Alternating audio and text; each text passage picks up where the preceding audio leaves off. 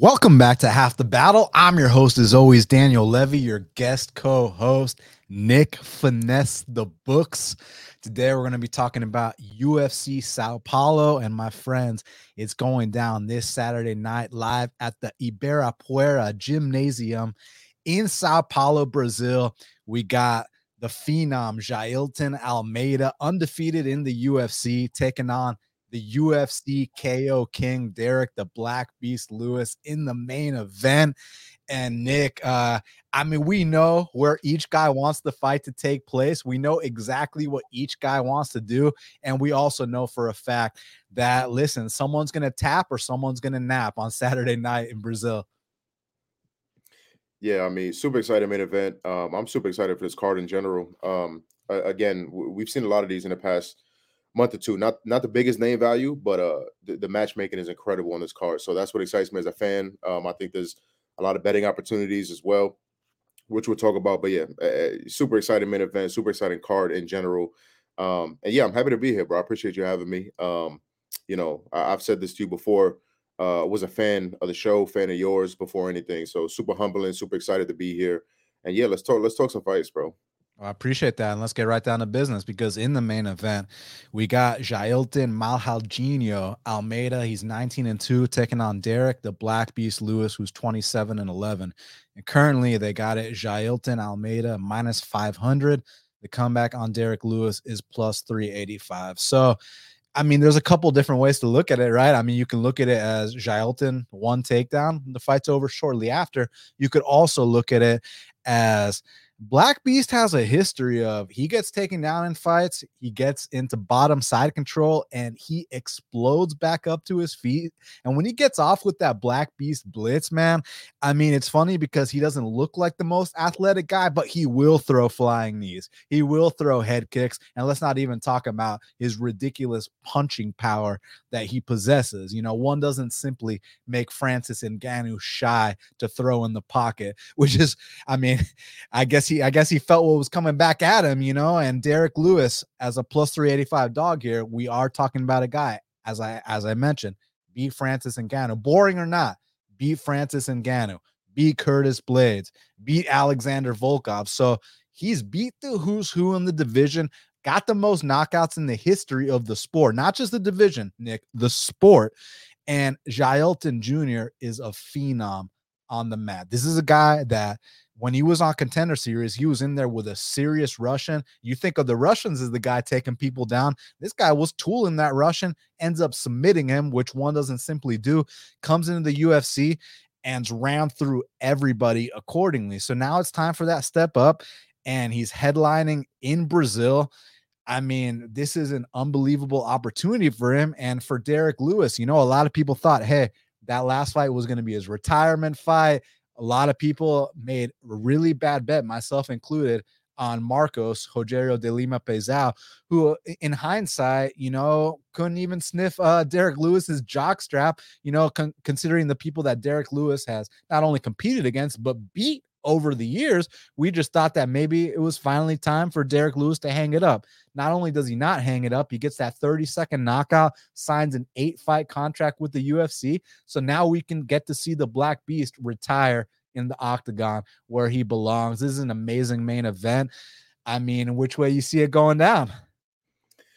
Yeah, I, I love the breakdown. Um, yeah, I, like Almeida in this fight. I'm a, you know, obviously huge, huge line, which you don't love, but I'm gonna find a way to play him. Um, you know, starting on on the Almeida side, like you said, just absolute fucking destroyer. Uh, 14 fight win streak. Uh, won all six of his UFC fights, including including uh Dana White Contender Series, all in under eight minutes. Uh, 19 wins, 19 finishes. Um, elite offensive wrestling grappler. Not not good, not decent. Elite uh offensive wrestling grappler especially up at heavyweight, uh, where he, he's given up some size, of course, but um, uh, but still freakishly strong, right? The you know he, he gives away some stuff, but um, definitely some advantages, right? The the the power transfers over. He's going to be much much faster, much more athletic than a lot of guys he steps in there with. Um, you know, obviously he wants to take you down, beat you up, and choke you out. Um, and everybody knows it. No one can stop it. Um, so far in the UFC, we'll see what happens. Um, you know, and he's looking for opportunities to do so uh, as soon as the fight starts, which is what I like to see. Uh, do what you're best at, do it early, do it often, uh, know what your game plan is, and that's exactly what uh, Jailton Almeida wants to do. Uh, secure takedowns multiple times uh, within 20, 30 seconds of round one. Sometimes even you know five, 10 seconds in, he he's he's at your hips and you're on your back, which I love to see personally. Um, and more times than not, like like you said, uh, it's one takedown and the, and the fight is over. Um, you know, last five Almeida opponents have landed a combined 27 total strikes and that just you know points to to the absolute dominance, the control, um, and him getting guys out of there uh, early. Uh, great timing, great speed on his entries, elite top control, and, and a fight IQ is through the roof, w- which is what I like to see. The, this guy, um, you know, still still young in his UFC career, but he is just one step ahead. Uh, doesn't matter the weight weight class, doesn't matter the opponent. Um, you know, very patient, very composed wherever the fight goes he just kind of waits and sees what guys wants to do, right? He, he gets you down, uh, gets in dominant positions. It kind of just waits. You know, how do you want to get finished? Do you want to get choked out? Uh, do you want me to beat your fucking face in? Um, and he just kind of ebbs and flows uh, depending on what his opponent gives you, which which I absolutely love. Um, you know, he has he has an answer for everything. Amazingly slick transitions. Uh, rarely makes any mistakes on top. Uh, great at at at, uh, at at that wrist control. Great at um, getting the wrist and kind of controlling you with that. Um, and guys just have no answer for that. Um, great at getting his hands locked too once he enters. Uh, does that super fast, um, super efficient with getting his hands locked. Once he gets his hands locked, it's over. You're on your back. So, um, you know, fully aware of everything on top, just fully aware wherever the fight goes. He's the fucking Brazilian Khabib, Dan. You know, you know that Brazilian Khabib. Um, he's absolutely ragdolling guys that are 30, 40 pounds heavier than him, um, including his last fight. I think I think the the broadcasters were saying um, that he was almost 40 pounds heavier than him on fight day. And the guys, you know, Jailton is is picking him up, slamming him, and just absolutely dominating him. So um, you know, nasty ground and pound, very aggressive with his subs. Loves his rear naked choke, but you know, variety of subs. He, he you know, he he's gonna be wearing the strap one day. It's just a matter of when. So, you know, like you said, Derrick Lewis, absolute fucking legend. Um, you know, since I started really watching the game and really being entrenched in the game, uh, some of the most memorable um, moments in my eyes, right? The, the Curtis Blaydes uppercut on the entry, um, you know, the Alexander Volkov, the, the the last second KO Alexander Volkov, where he's getting absolutely dominated. So, yeah, absolute legend. Uh, you know, I'm happy for him with, with the new contract, happy for his success. Um, but you know, I, I don't want to say it's a money grab, right? You sign your contract, you, you got a bunch more fights left, most likely. Uh, but th- this is really tough, right? Going into enemy territory, fighting an absolute boogeyman of the division. Um, I, I, see I see one way Derrick Lewis wins this fight, and it's it's the same outcome in all his other fights. Um, he can absolutely start Jailton. That that's never out of the question. Uh, but that's that's that's the only way. Uh, is going to take him down. He's going to dominate him. I think he finishes him within two rounds.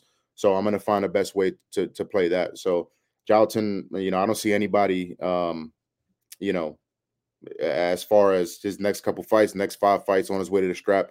I don't see anybody uh, giving this guy problems. Um, I, I, love his game. I love his potential. Um, I love his talent, and um, yeah, I think he dominates this fight. Yeah, I mean, there's definitely a possibility of that, and of course, I am picking Jailton in the spot, but I do think that there is a case to make for the Black Beast here.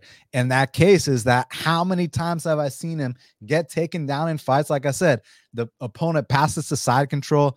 He, you know, Black Beast chills for a little bit and then he explodes back up to his feet. Then he gets off on that Black Beast blitz. And then possibly, if I had to, you know, point any holes in Jailton's game, I have questions about his chin. I have questions about his cardio. I have questions about his stand up. So if he can't just get this sub, you know, not necessarily right away, but within the first few takedown attempts, that's where I'd be worried about. Then he starts shooting from a mile away that's when you know Black Beast can start stuffing a bit, rough him up on the feet, give him a taste of that power. So I do think that there's like like, like I'm saying, if these guys run it a hundred times, I think that there's gonna be instances where Derrick Lewis knocks this man out. Period. Point blank. It's just, am I predicting it to happen this Saturday night in Sao Paulo, Brazil? Probably not. But I mean, would it would it put a smile to my face?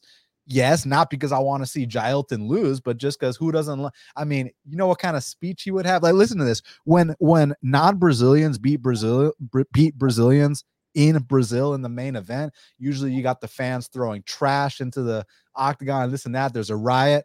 I feel like if Derrick Lewis knocks out Jailton and does one of his funny ass celebrations and then gets on the mic and is hilarious in the speech, he might even win over the Brazilian crowd, which is a very you know rare occurrence. And Jailton, someone brought up a good point in the comments. He is a light heavyweight fighting at, at, at heavyweight here. So what I think is that I think he needs to get it done early. I really do think that the longer this fight goes, it's funny because Derrick Lewis is the guy we've seen in extended fights. Sometimes he'll put his hands down on it, on his knees, on his hips. You'll need to catch his breath a little bit. But you see, he's been jogging with uh, Nick Diaz, and not that you know I want to put any stock into some photos that I don't know anything about, but just saying. Last time people uh, brought up, oh look, he's got abs now, you know. Um, but I'm just saying if he can somehow survive these bad spots, explode back up, start to discourage Jailton, start to make him shoot from a mile out, start to let him feel that power, I think that Derrick has a path to victory here. It's just, is he going to get to that point? Because look at the Spivak fight, right? We only remember that, well, Spivak submitted him in three minutes and something in the first round. But when you look at it, Spivak took him down six times. What that means, Nick, is that Derrick Lewis got up five times, right? So when that happens, I'm just curious if Jailton is going to keep his head on straight, be like, hey, no big deal. Let's get right back to the game plan. Or is that where he starts to gas out a little bit? Is that where he might eat a, a big shot along the way? Right. So I do think there's a path to victory for Derrick Lewis. I'm going to pick Jailton. Um, I mean, I do think his ground game is that dominant, but I mean, people making the case for Black Beast, I'm not against it at all because it's one of those things where he could get blown out the water or he could go through some early adversity and then come out on top with, with a knockout along the way. How many times have we seen it? And to be called the UFC KO King, like you know what that means? That means that Francis Ngannou is not the UFC KO King. That means that Drew Dober and Dustin Poirier are not the UFC KO Kings. That means that Anderson Silva and Vitor Belfort are not the UFC KO Kings. This guy has the most KOs in the history of the sport. So is it going to surprise you if he does it again? No. Um, but the dominance of Jailton, his positional awareness, and his jujitsu caliber just seems to be on that level to where he can, you know, make it look easy. But I am worried that if you're laying minus 500, he gets his early takedown. He passes to Mount, and Black Beast explodes back up to his feet. I like I said, I have questions about Jailton's cardio. I got questions about his striking, his striking defense. He has been knocked out before. So I'm not going to lay the chalk. I understand you're looking for other angles to play it, and I think that'd probably be the best way to go. Now, are you leaning more towards sub or are you leaning more towards ground and pound TKO? Because um, you know, you could get burned on one. I haven't checked what the numbers are. I assume sub is in the minus uh money, and I assume that TKO is in the plus money. But what kind of money, what kind of minus money are we talking about with the sub? Yeah, I haven't checked. I'm waiting for it to come on on domestic books, and that's what I don't really want to play with. I think both are live. I think he's more liable to, to choke him out. And uh, you know, you bring up valid concerns. Um, you know, the the explosiveness uh, from Derrick on bottom but that's what I think Jailton handles so well, right? He's very smart. He knows what these heavyweights want to do. We saw in his last fight, the guy is big as fuck, right? Not going to be as powerful as as Derrick Lewis, but he's big as fuck, and that's all he was trying to do was kind of buck him off.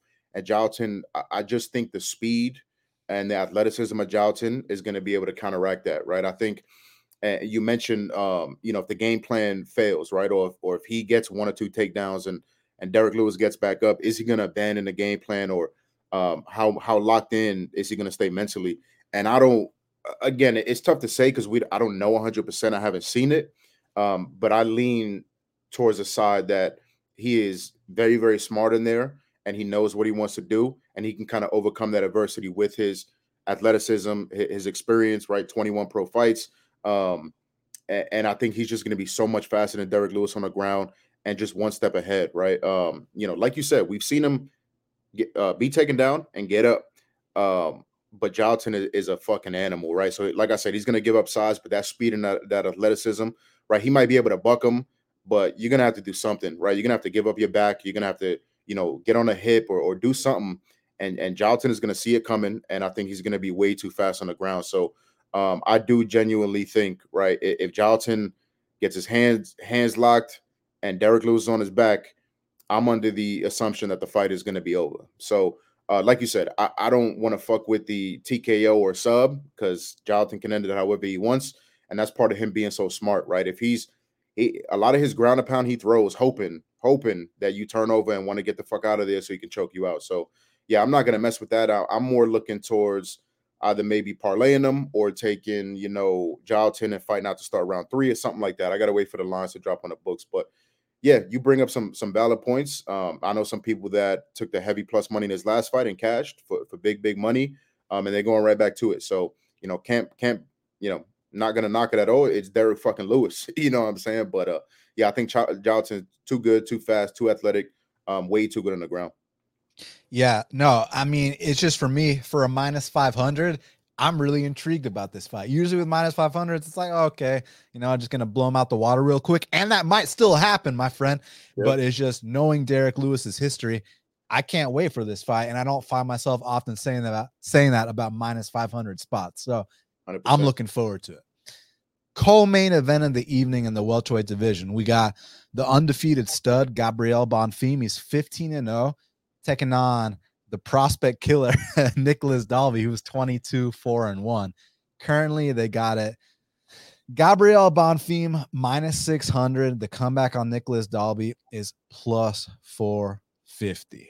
So, this is an interesting fight, my man, because Gabriel Bonfim, the question is, how good is he really? Well, I mean, it seems like he's got the goods. He's got the the physique, he's got the build, He's got one of the nastiest guillotines I've seen in the welterweight division in a very long time. And you look at that contender series fight, right? And he was in there with this kid, Trey Waters. And let me tell you, Trey Waters' physical attributes six foot five with a 77 inch reach, right? And the reason I'm bringing that up is because Trey Waters attempted one of those power guillotines, uh, which you know, like I like to refer to as a long man choke. Like you look at like Jon Jones versus Machida, right? For example, right? when you get caught in one of those long man chokes against a dude that's six foot five with a 77 inch reach, I mean, it's usually night night. And the fact that this dude, Bonfim, was able to pass his guard and turn that into a Von Flue choke, I mean, I don't know if people are giving him the praise he deserves for that because that was high level as hell, my friend. The awareness to to stay composed because, like I said, dude, those long mans that lock that lock in those kind of power guillotine chokes, bro, like two seconds and you're out. You make the one wrong move and, and you don't even have time to tap. You're unconscious. We're gonna talk about Kevin Lee and um Rinat, right? And how Rinat. uh, I mean, Kevin Lee didn't even get a chance to tap. You know what I'm saying? That's how that's how quickly those power guillotines can lock in. And for this guy to have the awareness to pass the guard, not only pass the guard, my friend, but lock in a Von Flue choke, use that choke against him, and then put him out, bro. Right then and there, I was like, okay, okay, I'm taking note. Makes his UFC debut against Mounir, and I know Mounir's been hit and hit or miss, but to get Mounir out of there in under 50 seconds, all right, kid. Well, here's your Trevin Giles test. Like, if you're not on the level of Trevin Giles, Trevin Giles is going to expose you, man. Trevin Giles has been around the block for a long time. There's been a lot of up and comers that had to take the Trevin Giles test along the way, and they didn't pass it. Guys like Brendan Allen, guys like Ryan Spann. Back in the day, this kid named Antonio Braga Neto, like he, uh, a lot of people were looking at him as a potential prospect that got shut down real quick uh, by Trevin Giles. Bevon Lewis, he had a lot of hype coming into the UFC. Even Roman Dolidze, they took away his his undefeated record. So I'm just saying, if you're not quite on the level of a guy like Trevin Giles, he will expose that very quick. And Bonfim just gets him out of there in under 90 seconds, you know. And people like to talk about, well, you know, guillotines, high risk, high reward. If you don't get it, you're giving up position, you're going to burn your arms out, this and that. I think that's a very valid concern. But this is a real guillotine guy. This is not one of those, you know, oh, he's going to sell out for it and then he's going to quit and he's going to do the whole bit. I mean, this is a guy that on his regional scene, not just the guillotine, the Darce, the rear naked, uh, the triangle. I mean, this guy has an array of submissions. He's got punching power and he just looks like that guy. Here's my thing with Dalby, bro. because I keep thinking Dalby is on his way out. Dalby's 38 years old. He's going to turn 39 um, in about 15 days. And I'm always thinking that, I mean, this is a guy that gets dropped in multiple of his fights, but he is insanely tough. You go all the way back to that Darren Till fight. And I know now it's easy to say, oh, Darren Till, you know, he washed out. But at the time, Darren Till was the 13 and 0 phenom making his way up. Darren Till drops Nicolas Dalby in that first round. He's doing his thing in that second round. And you can blame it on the injury, the blown out shoulder, or what. But let me just put it this way Nicolas Dalby put it on Darren Till in a way where all of a sudden it didn't matter that Darren Till dropped Nicolas Dalby in that first round. All of a, all of a sudden it didn't matter that Darren Till looked like the best fighter in the world for seven and a half minutes because that 10-8 round in that third, I mean, Darren Till is lucky they didn't stop that fight. And you know what? Uh, you know what else is interesting? The fight prior to where he exposed Darren Till he beat Elizeu Zaleski in Brazil in his UFC debut. This is a guy that has a good history against Brazilians. Beat Alex Cowboy Oliveira. Now, I know y'all that have watched that fight know that the ref uh, gave a very questionable stand up and arguably cost Alex Oliveira that fight. But regardless of, of, that, you know, he still got the dub over another Brazilian against Claudio Silva, against Warlley Alves. And the Warlley Alves fight was interesting too because I thought to myself going into that fight, well, listen, who are the kind of guys that Warlley can still beat, right? You can beat someone that gets dropped in multiple fights. Dalby gets dropped in multiple fights. You can you can beat someone that's you know kind of getting up there in age. Dalby's getting up there in age. And I thought to myself, hey, Warlley, let's come out here aggressive these first two rounds. And if you want to guess out, just hang on for dear life in that third round. And it was actually Dalby that put it on Warlley Alves in those first two rounds. And Dalby was the one that slowed down from whooping on Warlley Alves in those first two rounds. So I, that was really interesting. And then the Muslim Salikhov fight, I thought that Salikhov, I was like, dude, if all these other guys are dropping Nick Dalby, I mean, what do you think Salikhov's gonna do when he spin kicks him in the face? And the pace that Dalby pushed on him, I mean, there was no energy to spin anymore. So Dalby is a guy like it doesn't look the prettiest, and he's got a way of slowing these fights down and taking ass whoopings up front and then coming back and putting it on you late. Win, lose, or draw. He does that a lot. So it'd be interesting to see if Gabriel can't get him out early and this gets extended and, and Dalby takes Gabriel to a place he's never been, deep waters in a UFC fight in the co-main event in Brazil. I mean, listen, Dalby's got more experience beating Brazilians in Brazil than Gabriel Bonfim does. But that being said, I just do think that the youth, the tenacity, the just the physical presence of this kid, the confidence. Not to mention, what's the what's the age gap between these two? It's it's got to be something crazy, right? Yeah. Um. Okay. Hold on. Uh. It's like thirteen years, right? Yeah. It's uh thir- thirteen. He's thirteen years younger, so that's got to count for something. Um. I am going Bonfim here. It's just, you know, we're looking at, I don't know if I mentioned the odds. It's minus 600 Bonfim. The comeback on Dalby is plus 450. I'm all good on that minus 600, but my pick is going to be Gabriel Bonfim here to continue um, his nice little prospect run here. Yeah, Dan. I, I mean, you mentioned it. That that contender series performance from Bonfim was fucking incredible. Um, and that just kind of, you know, perfectly wraps up what you get with Bonfim, um, like you said, that that choke was tight as fuck. Uh, that the dude had on him, it was tight, and you could tell uh, from the way. Sorry, my dogs. Um, and you. Whoa, whoa, whoa! Is Nicolas Dalby live? no. Um, but yeah, so you could tell from the way he was reacting that um that that that that choke was super tight, and like you said, Bonfim turns it around, knew exactly what to do, kind of flips to the other side, and and Von flews him, right? I remember um I remember watching it live and I, I taped it back and uh it's fucking hilarious. Daniel Cormier didn't even know what happened. He thought uh he thought Bonfim got got subbed and it was fucking hilarious. Uh but yeah, just amazing stuff, right? And and the guy tapped pretty quick to the Von Flue, uh which, just goes to show the strength and, and the squeeze on Bonfim. Uh but yeah, Dan, I, I took all of the four and a half minutes, you know, it took to watch Bonfim's entire UFC career, right? I took time, right? You're welcome. Um, and and holy shit, right? Holy fuck. That, that's what I came away uh rewatching his career. Um, undefeated, 15 and 0, 15 finishes, 12 subs. and I think you mentioned this guillotines, uh, rear nakeds, triangles, arm triangles, just incredibly versatile. Um, absolutely electrifying in the cage.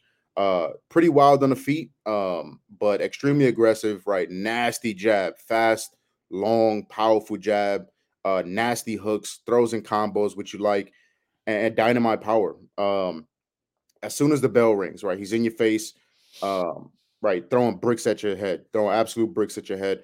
Uh, willing to stand and trade despite his great offensive and uh, you know offensive grappling and, and wrestling, which can be dangerous, right? He he is you know we'll talk about some other guys um, on his card and we just talked about um, Jonathan Almeida. He he doesn't play that fucking game. He's not going to stand and trade with you. He's going to put you on your ass and try to beat you the fuck up. And um, you know, Bonfim is completely willing to stand and trade. Um, you know, striking defense is a major concern for Bonfim. Um, for me, um, we haven't gotten gotten to see it much or at all because he's absolutely kind of running through guys. Um, but I'm blanking on a fight. Um, yeah, we saw it a little bit in the Waters fight. Um, uh, you know, other two fights, like you said, ended in under a minute. Um, you know, when he when he's coming in and when he's you know after he finishes the combo, his chin is up in the air, um, hands it down. Uh, so that that's concerning, right? He's gotten hit before. Uh, he's definitely gotten touched up before. Um, Waters was Waters was was touching him on, a feet, and I, I know Waters is super super long, um, but he was just kind of pulling back and countering and couldn't miss for for the first couple minutes of that fight. Uh, so obviously that's a little bit concerning. Um, but when he chooses to wrestle, you know, extremely fast, extremely technical entries, great on top, super heavy, um, always hunting for the finish, which is what I love, especially if you're, you know, if, if you're in the camp that you want to lay this choke, you want to gotta to finish early. Um, nasty Gilly, like you mentioned, uh, this the squeeze is something different. The squeeze on another level, and that's what separates them. Like you said, usually guys that jump Gilly, it's like holy fuck, especially when you got money on them. It's like, oh no, here we go, guys jumping Gilly, but Bonfim is, is something different. He jumps Gilly and he, you know, he's looking to take his take, you know, take the guy's head home with him. So um, just an athletic freak, incredibly explosive, um, and a ton of technique to go along with the explosiveness, which is what a lot of guys lack, right? They'll come into the UFC, they're super explosive, super electrifying, but they lack that technicality that that gets exposed. So uh, for me, it, it's just a lack of striking defense, and he's still unproven, right? You say what you want about him, right? I just went on for for five minutes about how much I, I, I love his, his skills but still extremely unproven. Uh, you know, when your whole, when your entire UFC career, including Dana White's Contender Series, is six minutes, right? There's going to be a lot of questions you, that still need to be answered. Um, just a, a, lot of question marks for me on the Dalby side. I think you broke it down uh, perfectly, right? He, he's a dog, and you know he has an, an adept ability to turn fights into dog fights and, and slow down a pace and make it more uh, a, a Dalby pace. And you know this fight seems perfect for that, right? Survive, try to slow Bonfim down when you can. Um, you know, display that toughness, drag him into late water, and you know, maybe turn it into your kind of fight, right? More of a dog fight. Um, you know, I, I think Bonfim can succeed in dog fights because, like I said, freakishly athletic, super powerful, um, and has that wrestling in his back pocket to bail him out. But this is a big test, right? This is a big step up, in my opinion, a big test. You mentioned Dalby's age, right? Which is obviously concerning, right? Uh, once you start hitting that age, um, that that that uh steep cliff can can come at any minute. Um, but Dalby's look good. Dalby's look good, bro. Super tough.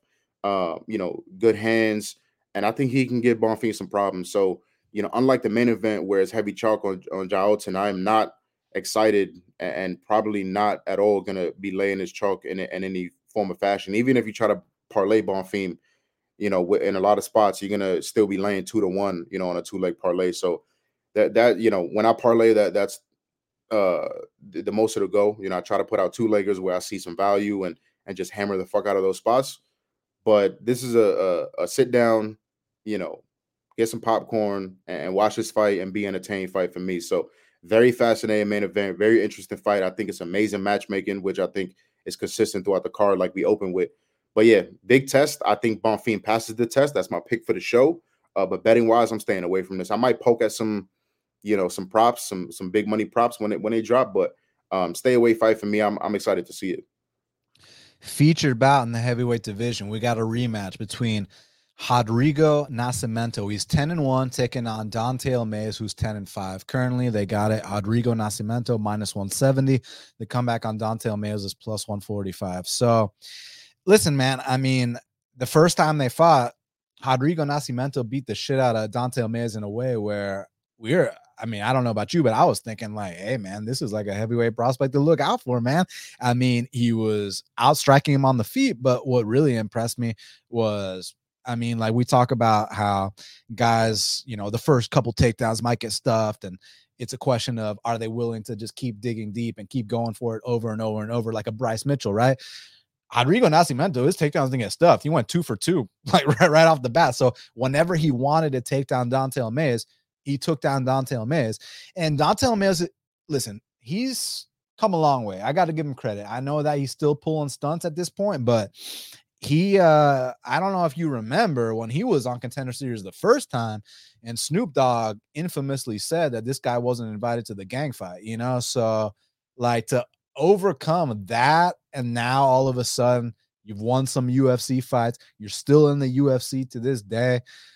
Hey, respect to you, man. You knocked out Andre Arlovski. Like, hey, even if you go and lose your next 10 fights, you can always tell your grandkids you knocked out former UFC heavyweight champion and future Hall of Famer Andre Arlovski. So shout out to Mayes. He's come a long way. And I mean, he's got physical attributes, man. He's 6'6, 260 pounds, 81 inch reach. So it's like if I had the video game controller for for uh Don'Tale Mayes, it's kind of like we're gonna talk about this kid Mark Diakiese uh further down the card. If I had the video game controller for these guys, like bro, like I mean, we could be talking about you know con- con- contenders and stuff, but unfortunately, you know that Tim Sylvia quote. Uh, what was it about? How like um something about oh, I forgot the fucking quote about the per, how much percentage of the game is mental.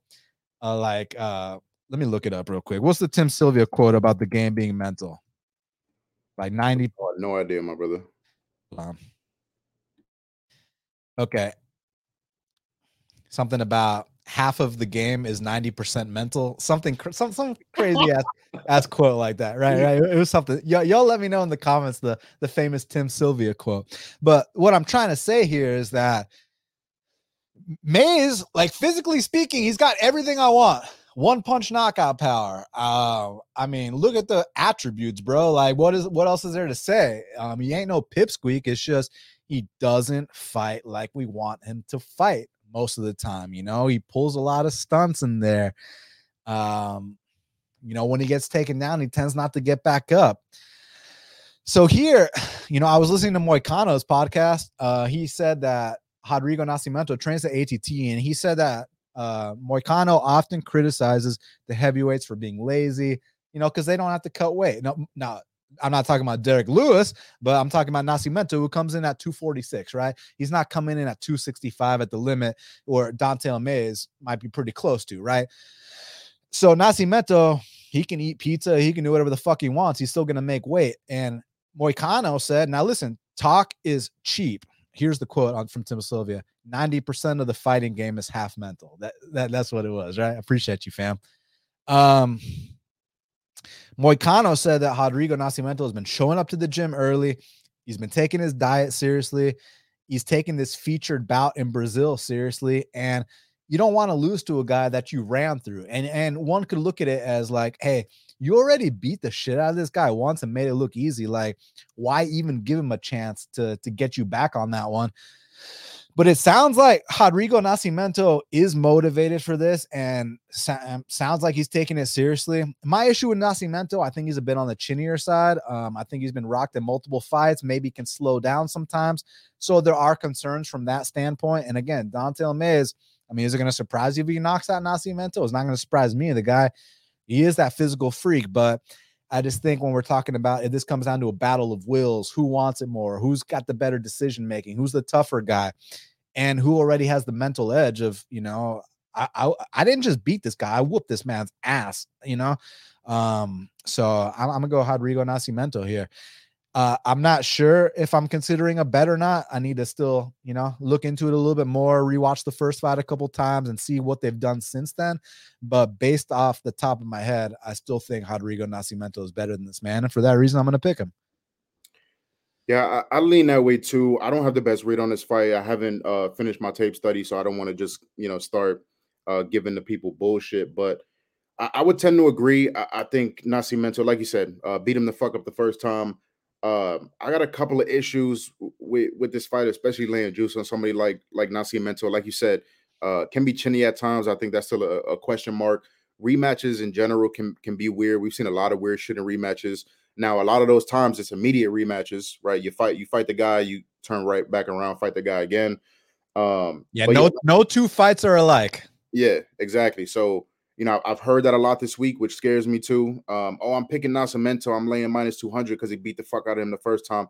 That's not enough for me, um, personally. So um, I, I, think you broke it down as well as it can be broke down right now with, with me on the show. Um, I gotta, uh, like you said, I gotta do more tape study um, and and see if I maybe want a little juice. I, I don't see myself taking a plus money stab with, with somebody like like Don'Tale Mayes, but you never know. I got to finish the tape study. Uh, like you said, watch the first fight a couple more times and see if I'm going to lay lay a bet. I don't think so. I have a lot of action on this card already, and this is a fight where, like you know, kind of like the uh the Bonfim fight. I just maybe sit back, be entertained, but that's all I got. Lee Nascimento for the show, uh, but hopefully I can give the people more of a, a concise breakdown uh, later in the week.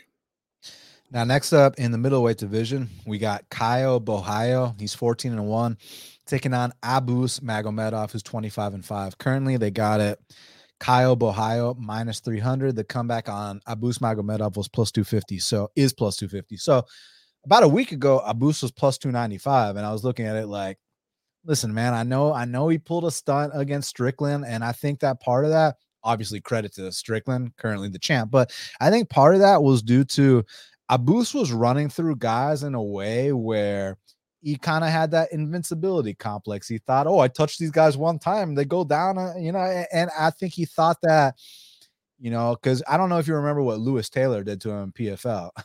Louis Taylor sent this man flying in 30 seconds for the million dollars and destroyed him in a way where if Abus never came back the same, no one would have held it against him. And he goes back to the regional scene, gets a couple finishes, and then makes that UFC debut. Granted, against a soft opponent, but he treated that soft opponent like a soft opponent. So it, it looked like, hey man, maybe he was past, you know, what happened in the Louis Taylor fight. Maybe this is looking like the guy who made his run in PFL, beat guys like Sadibou Granted, beat him at 85s, not at 70s, but just saying. So the thing is with Abus, you see a name like Magomedov, you think he's Russian. The guy's German, actually.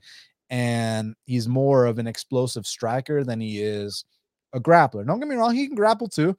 Uh, but He's kind of a, a balls to the wall, explosive, front kicks to the face, all kinds of crazy techniques, and wants to get guys out of there, wants to steamroll guys. The thing with Caio Borralho, he's very intelligent. Um, obviously his jujitsu game's on point. You know, you know who gave him his black belt, right? Demian Maia. One does not simply earn their black belt under Demian Maia, right? So off the bat, I mean, if this guy takes your back, um, chances are you might be in deep shit. Like even if he can't finish you, like that Armen Petrosyan fight, he can still control you for the duration of the fight. What I'm worried about with Caio, maybe not necessarily in this fight, but in fights down the line, is if he can't sub you and then he starts to fatigue a little bit, then he starts to flop to his back and then he starts to kind of butt scoop and do the whole bit. You know, like you look at that fight he had with uh Muradov, right? And I actually bet Muradov in that spot. I think it was plus 180, plus 190. And I thought Muradov was pretty close to winning that fight. It's just what happened was Muradov's, for some reason, I don't know. Maybe you know why. I don't know why. Muradov kept trying to shoot takedowns on Caio Borralho, and he'd get the takedowns, but he'd get caught in this guillotine. And a Demian Maia black belt, you know, they got a good squeeze. So the the thing with the guillotine is when you get caught in it, you got two options. I mean, well, you got more than two options, but I'm just saying at this point, when the guillotine's locked in that tight and it's tap or nap, it's basically the way to get out of it is to go to your back, right? So Muradov had a he had a you know he got these nice takedowns, but right into that guillotine. The guillotine is so tight. Fuck, I don't want to tap out. All right, well, I got to give up position and go to my back. That cost him the rest of the fight, right? But I did feel like he showed some holes in, in Borralho's game. I think there's questions about his cardio. I think there's questions about his low output on the feet. He's kind of got a bit of a karate style, picks his shots nicely, but doesn't throw that often. When he does throw, he makes it count, and he has gone a lot better along the years. So I definitely think there's a lot to like about him, but I also think that you know, people calling him a future champ or whatever the case may be. Let's slow our roll a little bit. Let's let him get some more experience. Let's see how he does as he rises up the ranks. Abus is kind of a wild card, in my opinion. Seems like from what I've seen, he can steamroll guys. He can look dynamic. He can look explosive. And I'm sure the fight against Strickland was a big wake up call that, hey, we don't need to get guys out of there in 20 seconds. We can pace ourselves. That was a five round fight. And he was fucking fighting like he was double parked in, fi- in front of a fire hydrant, man, that he had to get out of there right quick. Like, you know, uh, so hopefully he's made some adjustments, but as of right now, I'm going to lean with Borralho, but I, I, don't have any interest in laying this price. Uh, and like I said, when Abus was plus 295, I was thinking, fuck, I might just take a stab on him because I don't think he's that bad. And I don't think the Strickland fight was indicative of what this guy's capable of. I think on his best day, he can have some really shining moments. Um, I just don't know what to expect. And and Caio's been very consistent. So for that reason, I'm going to pick him to win this fight. Yeah, I'd lean with you as well. Um, you know, I feel kind of differently about the Strickland fight. I think, um, you know, obviously, like like I said, I don't want to disrespect Strickland. Uh, Strickland is is a, a beast to deal with that pressure. Um, and we saw it, right? He's wearing a strap now, based based on that pressure and based on you know how he's able to fight his fight. Um, but I can't get that shit out of my mind. Those those uh those images, you know, you put out there after absolutely steamrolling a, a, a guy in your in your UFC debut. Um, you know, I can't I can't get those images out of my head. I I, I didn't like the way he's, he's, taking shots. Um, even the first couple shots that Strickland landed, Strickland ain't throw for like the first couple of minutes at all. Um, which yeah. is kind of what he does. Um, he just wants to kind of wants to kind of see and and, uh, and download data, uh, and still maintaining that pressure. Um, Peter Yan it a little bit. Yeah, right. So first couple shots that that Strickland landed, uh, Magomed was already, uh, you know, Abus was already kind of looking a little flaky, which which I hate, which I absolutely hate. You're gonna face absolute killers in this division, um, and that's not what I like to see. And they absolutely just, you know, he had nothing at the start. You know, the start of round two, as soon as that bell rung, even on a stool in between rounds, he just looked defeated, like he didn't want to be in there at all. Um, you know, in a main event spot against a top contender. Um, I, I, hate that. I absolutely hate that. Um, so, like you said, it, it could have been a one-off. It could just be a stunt or, or whatever you want to call it. Uh, you know, guy has a really, really good record on paper. I've heard guys, you know, point to that, but you know, in my mind, and just in my humble opinion, um, it is an extremely padded record. You look at some of his opponents early in his career, um, absolute cans, right? So respect, right? You got to beat who's in front of you, uh, but absolute fucking cans. So you know, a step down from Strickland. Obviously, Strickland's wearing a strap now, so a step down from Strickland. But you know, you mentioned a lot of the points that I had in my notes. Uh, Caio, you know, at a great camp at Fighting Nerds, we see what they're doing on Dana White's Contender Series and in the UFC. Um, seems to be a, a great camp, a, a, well well prepared, well prepared camp, as the name would suggest. Um, and yeah, Caio really good on the ground, extremely good grappler. Um, I think he could put hands on Abus. I think he has uh, more past the victory, and it's, it's that simple for me. Now, it's it's not about what I think; it's about the price. And are we going to make money on this fight? And I find that kind of tough, right? I know some people are, are parlaying Caio, and uh, I, am not a big fan of that. Um, like you said, cardio is still a, a, slight question mark for me. Um, based on I can only go off what I've seen from Abus. So he may have, you know, what do you call it, then? You know, garden of life fruits and vegetables, right? He may have tapped into that supply somewhere along the line but I can only go off what I see. And what I saw is hard. I saw him go what 20 seconds, 25 seconds in his UFC debut, and I saw him absolutely die against Sean Strickland. So, um, you know, the, I think the gas tank is is an even bigger question mark for Abus. Um, that's tough, bro. That can that can alter your career um in one way or the other, right? A performance like Sean Strickland, it can motivate you and you can bounce back from that, those kind of performances, or that shit can, you know, create a lot of emotions, create a lot of doubt, and, and affect. You know, maybe he's more hesitant coming in, which, which is not his style at all, right? He wants to be aggressive. He wants to get in your face, and he wants to land strikes, and he wants to try to put you out. So if all of a sudden he comes in there, he's not as aggressive, and he's not, you know, pumping his game plan, that's a major concern for me. So that's why I can't take a plus money shot on that Abus. But I don't, you know, at minus 300, I don't know how comfortable I feel about that. So you know, there's some chalky spots on this card. Um, some of them I don't mind diving into at all and parlaying them or, or doing whatever, but spots like these I'm just not comfortable with. So for the show, I'm going to pick Caio. I think he wins. Um, I think he is very live to finish his fight. Again, solely based on what I've seen on a from Abus, even in his in, his some of his regional spots, the way he's taking shots um, from lower level guys that aren't going to carry the same power as Caio um, is very very concerning. So um, too many question marks on both sides for me. I think Cal gets it done. I want to see him get it done. I want to see him get it done impressively. Um, you know, hopefully that won't lead to even more chalk in his next fight, but we'll see.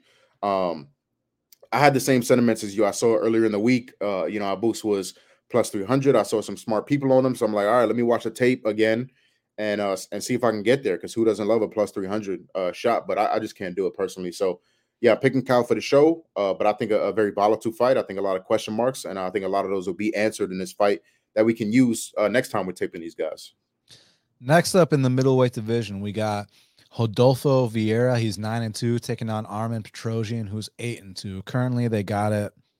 Rodolfo Vieira, wow, so it's a pick 'em. I mean, it's it just depends where you look. Some spots got a slight lean on Petrosyan, some spots got a slight lean on Rodolfo. It just depends where you look. But bottom line, uh, the books want you to uh, lay juice on both sides. So smart of them because, I mean, this is the most binary fight black and white fight on the entire card. Like, and I know we've said that about other fights, and you know, there's still four ounce gloves and whatnot. And you know, I said there's no chance uh we can write off the possibility of Jiri Prochazka choking out Glover. And then he chokes out Glover, right now. So, uh, like we, I've said many things along the way, or I can write off the possibility of some, you know, grappler with no hands knocking out some striker, and then I've seen that happen too. So it's anything can happen. But we know exactly what both these guys want to do. We know Rodolfo wants to take him down, submit him. We know Petrosyan wants to keep the standing and get off on that volume because he's got fantastic volume. Um, the thing about Petrosyan, not the best at stuffing the takedowns, but he's good at defending submissions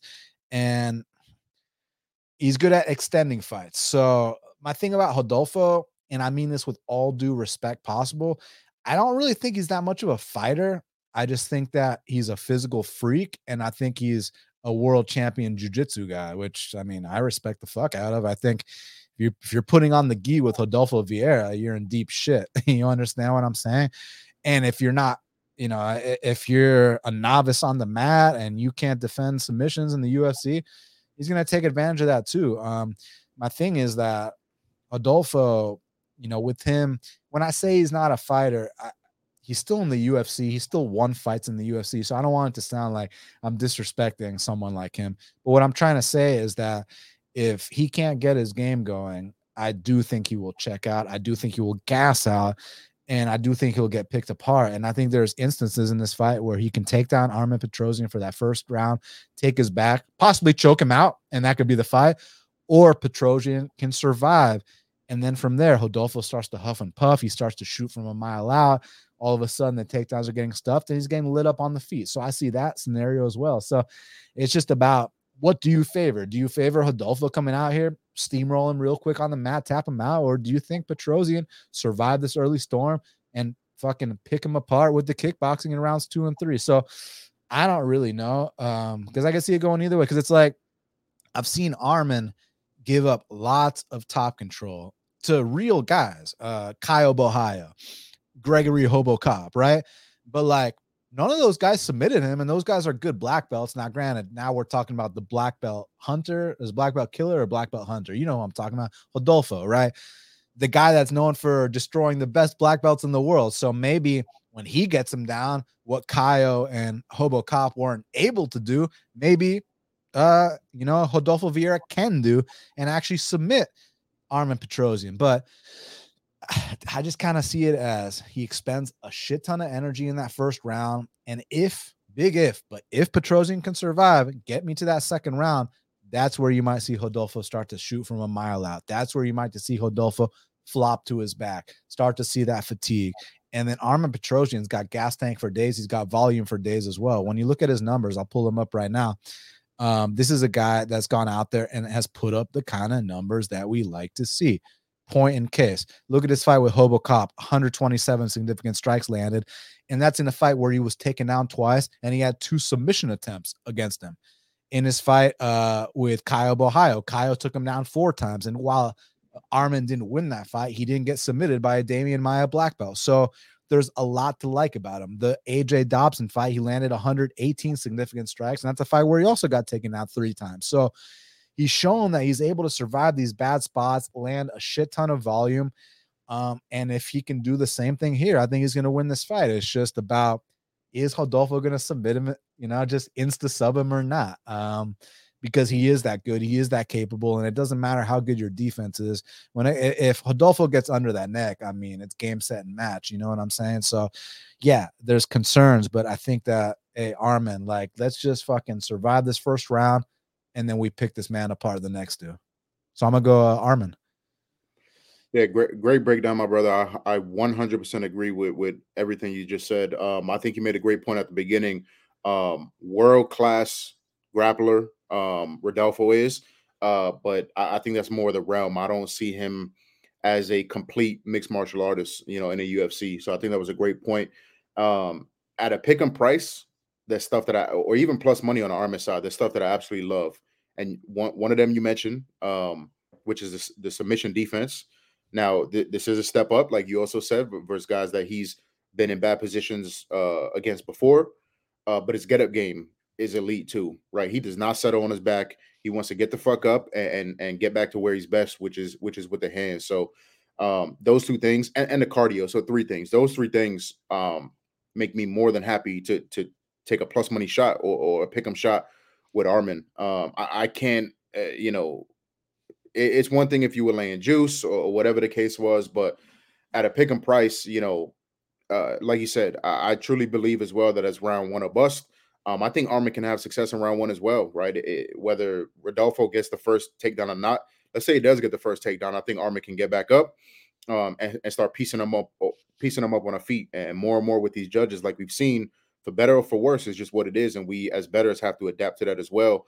Um, they, they're going to favor damage over control or damage know, damage over top control without much damage uh, from top. So, you know, if, Rodolfo can take him down, you know, two minutes into the fight and control him, yeah, he's going to win the first round. But if Armen can get up and land some damage, I think he can maybe steal round one. And then I have major concerns from Rodolfo from Rodolfo on the Rodolfo side, excuse me, um, after round one. Cardio is a major question mark. Like you said, um, Armen's gas tank I trust, Rodolfo's I don't, which is enough for me.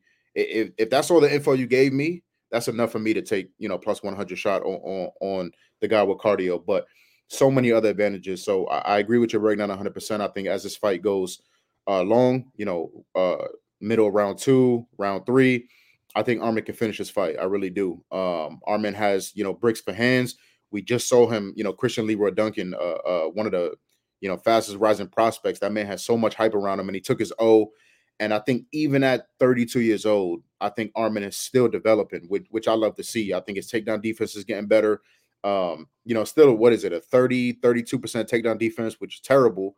Uh, but like I said, even at 32, I think it's getting better, which is all you can really ask for at that age. So, yeah, I think we see a complete performance from Armen. Um, I think Armen is is extremely dangerous, right? Obviously, six knockouts and nine wins. Um, you know, been a decision maker as of late, uh, but I think he's live, right? Uh, you know, exhaustion, you know, makes cowards of us all. Eh, you know, even elite world class, you know, BJJ practitioners, um, when you get exhausted, you, you, know, you're liable to make mistakes. So, um, I, I think Rodolfo makes those mistakes um, as the fight goes along. I think Armen can survive, and like I said, even has success in round one.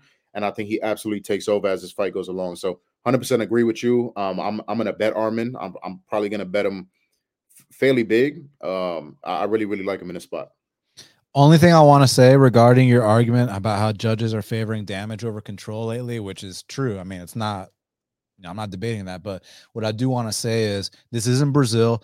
And are the judges more likely to give Rodolfo a 10 8 in that first round? Like, that that that I'm kind of curious about, right? Like if he just takes us back for the whole first round, but doesn't do any damage, but you know we're in Brazil, the crowd's going crazy. He might land a little rabbit punch, you know, like is that enough to get a 10-8 in Brazil uh, for the Brazilian fighter? You know what I'm saying? So that's my concern, but I mean that's there, we always have concerns about certain things. Yeah. I just had to bring that up because you brought up the judges, which you brought up a great point. In Vegas, I'm more I'm more comfortable. Just in Brazil, I'm just worried about them, you know, giving some, you know, uh lenient 10 8s. Yeah, 100%. And Brazil or not, uh, judges have been a lot more lenient in handing out 10 8 rounds, right? I asked Alexa Grasso about that. So, yeah, uh, legitimate concern with, with a lot of these fights, right? Brazilians going against non Brazilians, 100, 100% uh, justified and understandable. Now, next up in the lightweight division, we got Ismael Bonfim. He's 19 and 4, taking on Vinc Pichel, who is 14 and 3. Currently, they got it.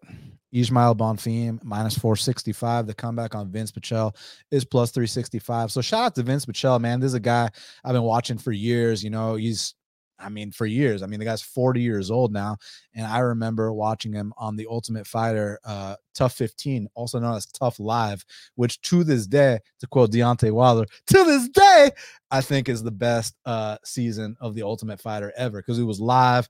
I think you could even like bet on it. And it was the season with Chiesa, James Vick, Myles Jury, Al Iaquinta, Drew Dober, like Jon Tuck, a bunch of people that ended up making it to the UFC and doing their thing. Um, so well, what Vinc was known for is same thing he's still known for now. Like it doesn't look the prettiest, but he's got this like grown man strength about him. When he gets on top of guys, he's got serious top control. He's able to overcome adversity early in fights and, and take over late. So you love those qualities. It's just that you know, my boy is turning 41 in less than a month. You understand what I'm saying? And it's not, and, and he says that he feels the best he ever has, which I believe him. I'm sure he does feel the best he ever has. It's just feeling the best you ever have in your everyday life is different than feeling the best you ever had inside the UFC's octagon against a young killer and Ismael Bonfim, who's not 40 years, years old, who's 27 years old, who's just entering his prime right now. And at some point, you know, while you might be performing in the gym how you want to be, it's just you might just be a, just a step behind, a millisecond by. Like you heard uh, Jorge Masvidal talking about it, how like, look, I can still compete with some of these guys, but at the top level, I just feel a millisecond behind where I used to be. And that kind of stuff counts for a lot. That's when you start losing the guys that you would have once beat. And, and I think that Ismael Bonfim, you know, obviously the last fight didn't go his way against Benoit Saint Denis, who turns out to be a physical fucking freak, that guy. But let me say this I think that Bonfim, I think there's a big difference in volume here on the feet. I think that every time he lands a shot, the crowd is going to be going crazy.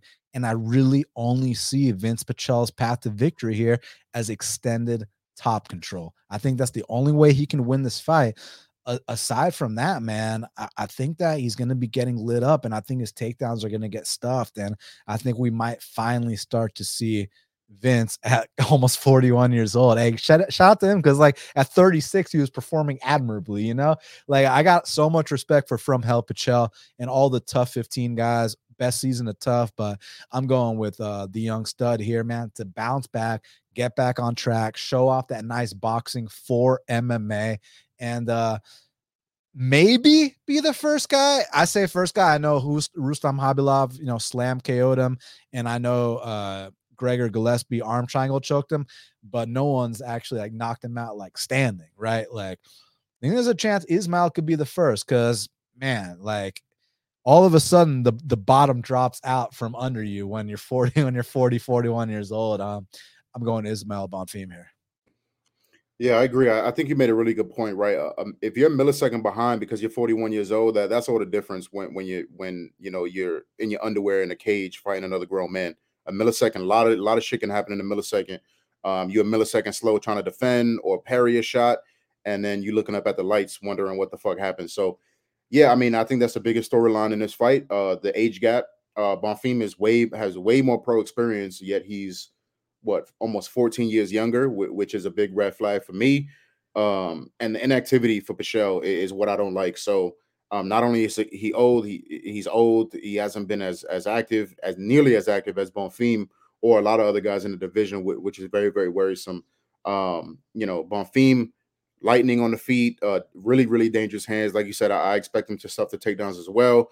I think he can win this fight however he wants. Uh, uh like you said as well, I think he's allowed to finish his fight even though Vinc uh, has has shown to be uh, very tough, you know, it's very rare you step in octagon with with Pichel and and it's an easy fight. It's a walkthrough. Um, it's a highlight reel. Very very rarely. Um, so I think this is another good test for Bonfim. I think both of the Bonfim brothers are getting good tests uh, on Saturday. Um, but yeah, I mean, th- there's not much to say for me. Not much more new I can add.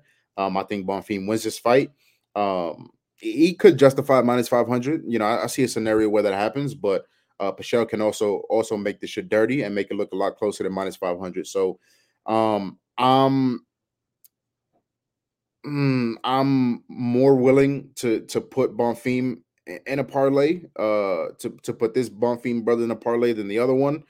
Um, but still, you know, minus 500 is very, very steep. Um, I want, if I'm laying minus 500, whether it's straight or in a parlay, I want you to finish this guy in the first round. And uh, you know, it could happen, but I, I, don't think it's the by far the most likely thing to happen. So um, I think this fight can go to decision. You know, Bonfim can win 30-27, 30-26 even. Um, I think he absolutely pieces him up on the on, on the floor. He's going to be uh, uh, on a feet. I'm sorry.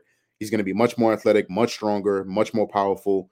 Um, and I think that's enough for him to win this fight. So another absolutely chalky fight. Um, you know, haven't decided what I'm gonna do, but for the show, uh Bonfim wins however he wants. Now, next up, we got an 165 pound catchweight between Elvis Brener, he's 15 and 3, welcoming newcomer and contender series winner, um, Kaynan Kru, um, um, Kruschewsky. Kruschewsky, he's 15 and 1.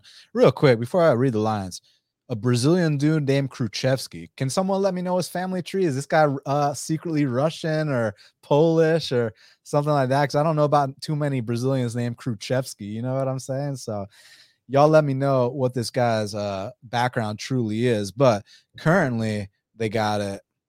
Elvis Brener minus 162, and the comeback on Kruch, uh, is plus 142. Um, you want to take this one first? Did you get a chance to look into Kruschewsky by chance? Yeah, I'll be quick. Um, you know, obviously I've, I've watched both of these guys fight, but I, have done no tape um on this fight. Obviously, just got announced yesterday. Um, so I gotta do I gotta do tape tape study. I lean Brener, um, but I like what Kruschewsky brings to the table. But I'm not like I said, I'm not gonna give the people any bullshit or any you know off the whim shit. So I'll let you break this down. I'm sure I'm sure you got something for the people, but you know I'll let the people know what I'm thinking later in the week. But uh, yeah, I, I gotta I gotta tape this fight. Yeah, I mean, listen, Kruschewsky looked fantastic on contender series a couple months ago. Got an easy first round rear naked choke, put the guy to sleep. He's got a plethora of finishes: nine wins by knockout, four wins by, excuse me, four wins by KO, nine wins by submission. His record officially on decisions is undefeated at 2 0. But if you look a little closer, he fought Damien Lapilus in a five round fight, and Damien won the decision. But he failed his anti-doping test in Ares FC. So if you're popping in a promotion like Ares FC, where did that take place? In France. Then he must have been, I mean, he must have been harvesting the garden of life fruits and vegetables, man. I mean, he must have been taking the kind of Flintstone vitamins that when he pissed into his cup, like he burned a hole in the floor. You know what I'm saying? So that being said, um, I like this kid's ground game. I like his aggression. I like the fact that he's been to the fifth round in, in multiple fights. So he's an experienced guy that deserves this opportunity. But it begs the question what kind of shape was he in getting the call? Uh, today's Wednesday. Got fucking got the call on on Monday or Tuesday. You know when Ribovics uh, had to pull out. And man, I actually liked Ribovics at dog odds in that fight, but we can, that's neither here nor there. If they rebook it, we'll break that down. Now it just comes down to this. Here's my thing with Elvis Brener. As far as skills are concerned, I like it. I mean, the guy can strike, the guy can grapple, the guy is tough beyond belief, comes from Chute Boxe. So, you know, he's a killer be killed type fighter. So, when I say killer be killed type fighter, that means that although he's going to be giving it, he's going to be taking it too. And he can take it too, but to what extent? You know, I know he almost got knocked out his last fight by Guram, but you got to understand that it's not because Elvis is chinny or Elvis is suspect here or whatever there. It's more so, again, you fight with that balls to the wall, life and death style, and you're gonna leave openings, period, point blank. That's just that's just how it goes. That's the trade-off with that style. The great part about that style is when you win fights, I mean, you're going to be one of these legendary blood and guts fighters. We're going to talk about Zaleski coming up here in a minute all the other Chute Boxe guys like win, lose, or draw. These are the kind of guys the fans want to see fight. Um, and yeah, Elvis Brener do I think he should be favored? Look, I think Elvis Brener has a good case to win the 2023 UFC Rookie of the Year. To come into the UFC, you know, out of nowhere, and you know, you had just lost two fights on the regionals, um, and you know, you bounce back twice, and then you get to the UFC. Hey, you're fighting Zubaira Tukhugov all of a sudden, you know, Zubaira post USADA, but still Zubaira Tukhugov. And then you're fighting Guram, who, listen, a lot of people viewed Guram like people were saying that Guram was the next this, the next that, you know, just because he got, you know, he beat Gamrot and he trains with Khamzat Chimaev. Hey, you combine those two things, you beat Gamrot, you train with Hamza, people are to hype you up. That's just how this shit works, right? People love to run with narratives. Although I might personally think that Guram wasn't as good as everyone else hyped him up to be. You know, I didn't personally think that he was that future top 10 guy. I still think he's a solid out. And Elvis overcame adversity. Listen, Elvis can bang. Elvis has a nice um kind of like a body lock to outside trip takedown on, on the ground. He can scramble, he can go for submissions, he can do it all. He's a well-rounded fighter. I guess where I have the issue is he's not the most athletic guy in the world and obviously with that killer be killed style, someone is going to catch him at some point. It's interesting that in 18 professional fights, he's never been finished even once. And that's credit to his toughness, it's credit to his durability, to his heart. But one of these days, so one of these guys is going to put him out. And that's just the, the bottom line. I thought Ribovics had a good chance of doing that. Possibly uh Kruschewsky does. But you know, based on the short notice, I, I, do have to go with Elvis, you know, and this is Elvis's hometown. Take that for what it's worth. But when you get an experienced guy like Kruschewsky, who's 15 and one, who's who's been there, who's you know fought tough competition, you know, been through the ups and downs, he's lost fights, he's won fights. Like this is not a guy who needs more seasoning on the regional scene. This is not a guy who, hey, get a couple more wins and we'll give you a call, buddy. You know, this is a guy that, like, hey, you're ready for the UFC right now. It's just you got the call on Tuesday of fight week. Are you ready for this opportunity? That's the big question. But we've seen short notice replacements come in there and get big upsets. Alex Hernandez against Beneil Dariush comes to mind. He got the call like what a week in advance, you know. So I've seen all kinds of crazy shit happen before in the sport. So it would not surprise me due to the way Elvis fights if this newcomer can come out here and get the upset. But I am going to go with Elvis just being more well prepared. Um, and he's been, you know, training for this fight, and he is a skilled individual. It's just the thing is, when you're laying chalk on him, you know, there's a guy who was a massive underdog his last two fights for a good reason because he gets hurt in a majority of his fights. You cannot be surprised if this is a bit of a letdown spot. If this is, you just can't be, you just can't act surprised. But I will go with Elvis Brener here. Um, and uh, let's see. Like win, lose, or draw, this is gonna be a fucking exciting fight. So let's just leave it at that. Like, definitely tune in for this one.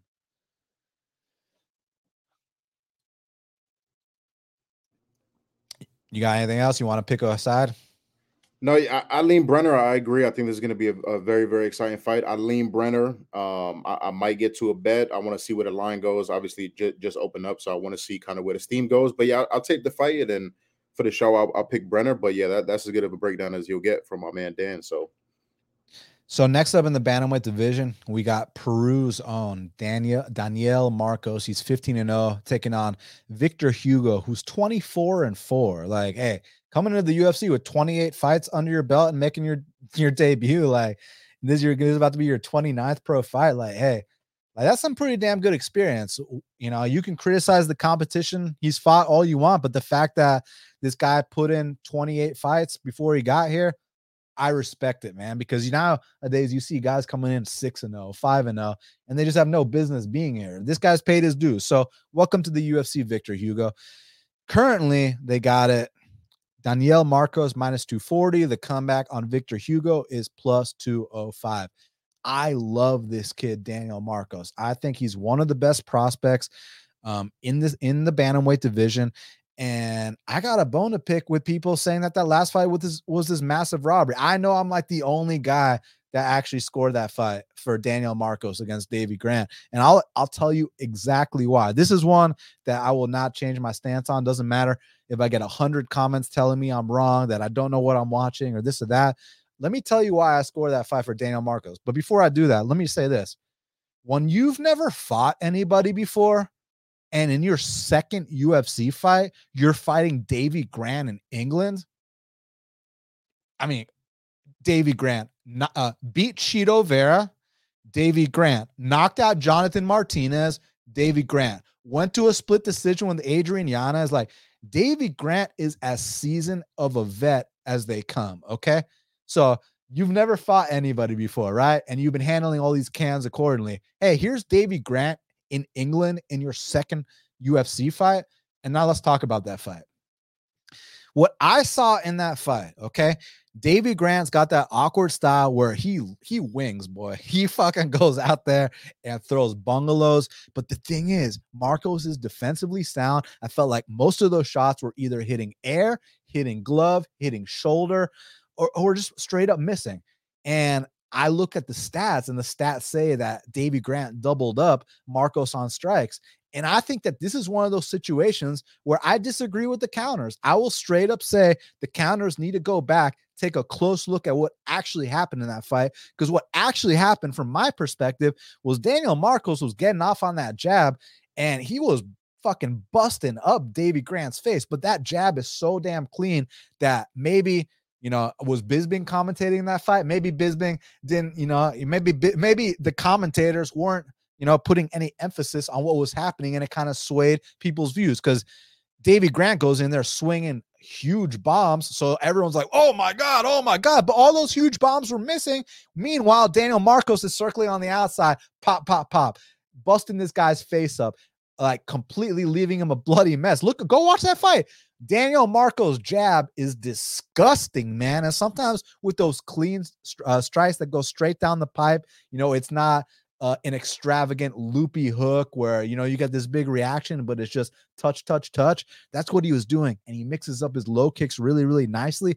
I felt like he was controlling that fight the entire time. I know that's a hot take, but I'm I'm not backing down from my stance. I watched it again the other night and I still think the same thing. And I'm not one of these guys that bet either side on that fight. So everyone that bet Davey Grant is butthurt. But even when I lose a bet, I can admit that, hey man, my, my guy lost fair and square. Like, you know, so to me, like put your ego aside you know, maybe turn the commentary off and watch Daniel Marcos put on a jab clinic against Davey Grant.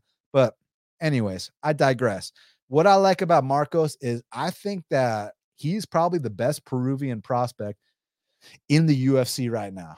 Peru was once known as a laughing stock in MMA. You had um what's the name of the kid that um that Mowgli Benitez just fucking destroyed in under a minute. Humberto Bandenay. You had these guys, Jesus Pinedo, who now is doing his thing in PFL, but when he was in the UFC, just was, wasn't quite up to par. You know, the only guy that was really waving the torch for Peru was Enrique Barzola, but people didn't like watching his style, so they they cut him. Whereas Marcos is an exciting fighter, so Marcos might be the guy. And now we got this kid Kevin Borjas coming up. There was one other kid on Contender Series that's Peruvian, that's a badass.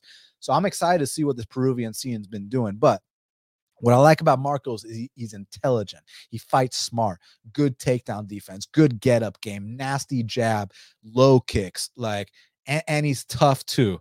Like he's not, he's not, it's not just a, you know, a pretty style. He, he he's also a dog too. And when he starts to get his momentum going, he starts to find his range. He starts to backing, starts backing you up into that fence he will let off on some big combos. He will mix it up to the body. He will get mean in there. I really like this kid.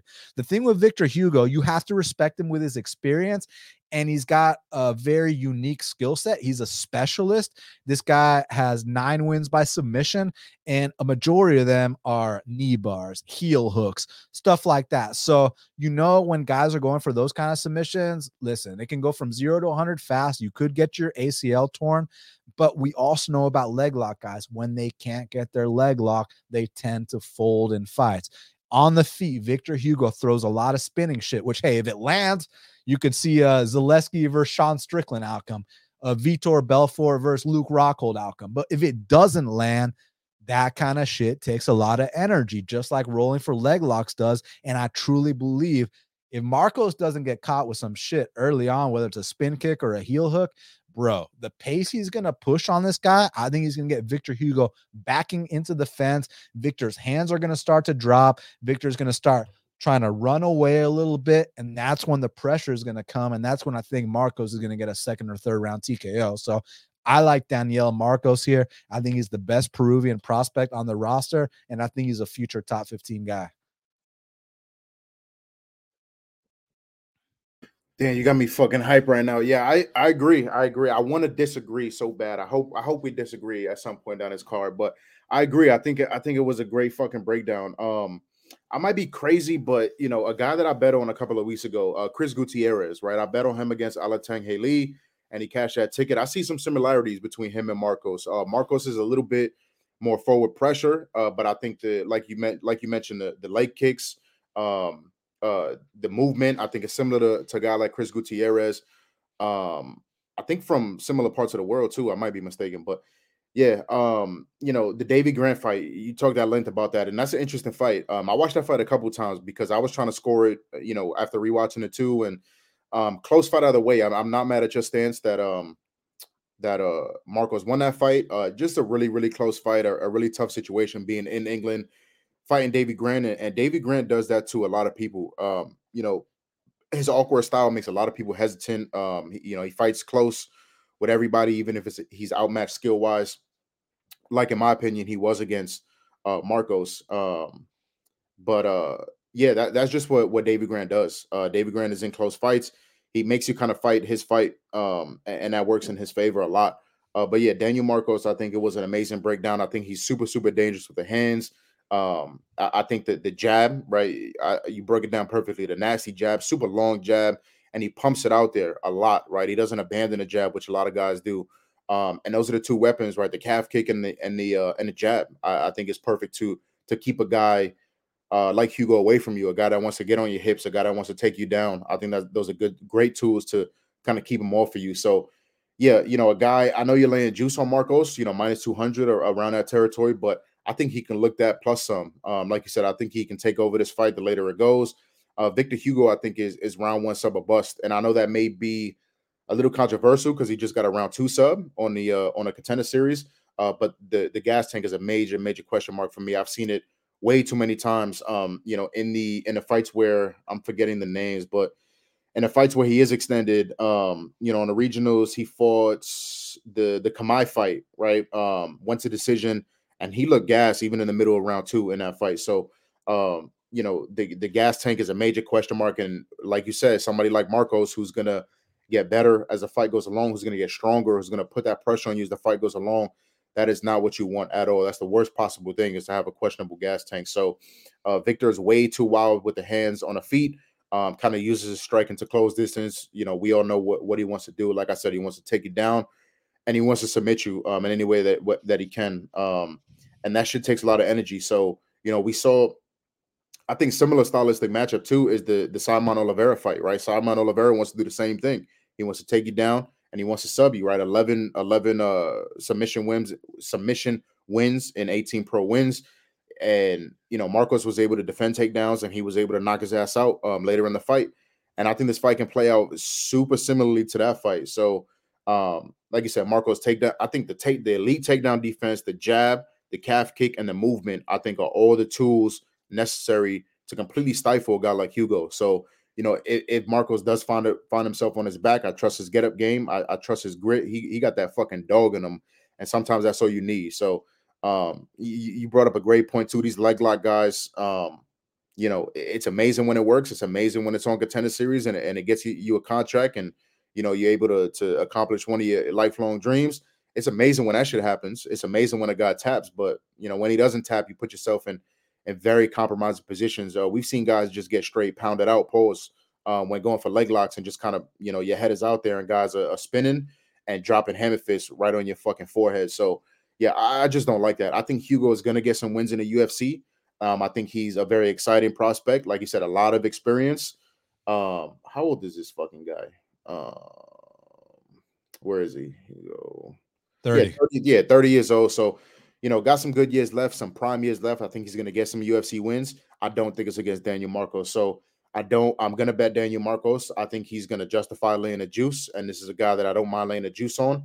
Um, I think he's allowed to finish his fight. Rounds two, rounds three. I, am going to poke on those props, uh, probably some knockout props, round two, round three. uh, and lay the money line. Um, I really, really like Marcos in his spot. Uh, one of my favorite spots on the card. Now, next up in the welterweight division, we got Elizeu Capoeira Zaleski dos Santos. He's 24 and 7, taking on Rinat Fakhretdinov, who's 22 and 2.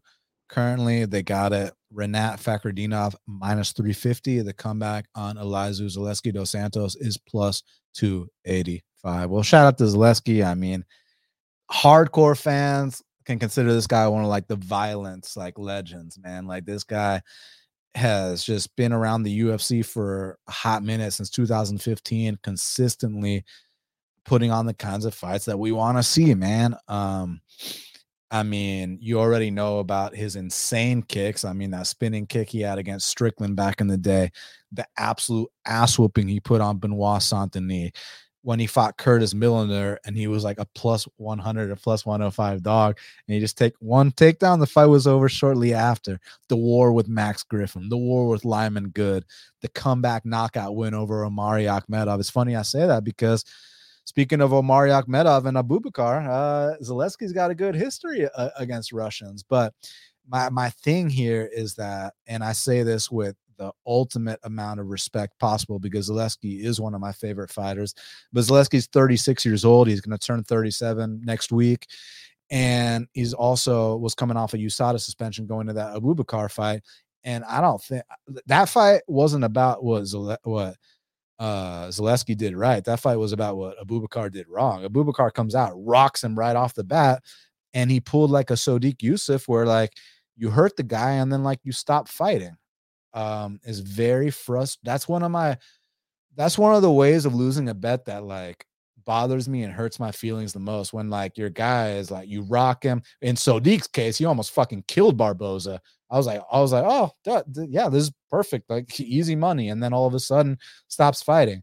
And Abubakar, I bet him in the spot against Elizeu. you know, coming off the USADA suspension, rocks him hard with that first punch. It's looking like, oh man, this is about to go our way easy stops fighting. And then Zaleski, you know, when you throw two strikes and your opponent throws zero strikes, uh, the guy with two strikes is going to win. That's that's just the bottom line. I know that's an exaggeration, but you get my point. Um, whereas here, I don't understand people's obsession with wanting to fade Rinat Fakhretdinov. The guy's a 22 and 2 Russian stud killer. And it's like with MMA Twitter, it's like they want to fade guys like this, but they want to bet on the Jake Colliers and the Jared Vanderaa. So that kind of shit will never make sense to me. But what I do want to say is when you want to talk about beautiful numbers, when you want to shed a tear, listen to this. Rinat Fakhretdinov, he's had uh, 30 minutes and 55 seconds of octagon time. Guess how many strikes he absorbs per minute in that sample of over 30 minutes? Less than one strike per minute. Like, do you have do you have a Kleenex Max? I want to shed a tear on how beautiful that is. 67% striking accuracy.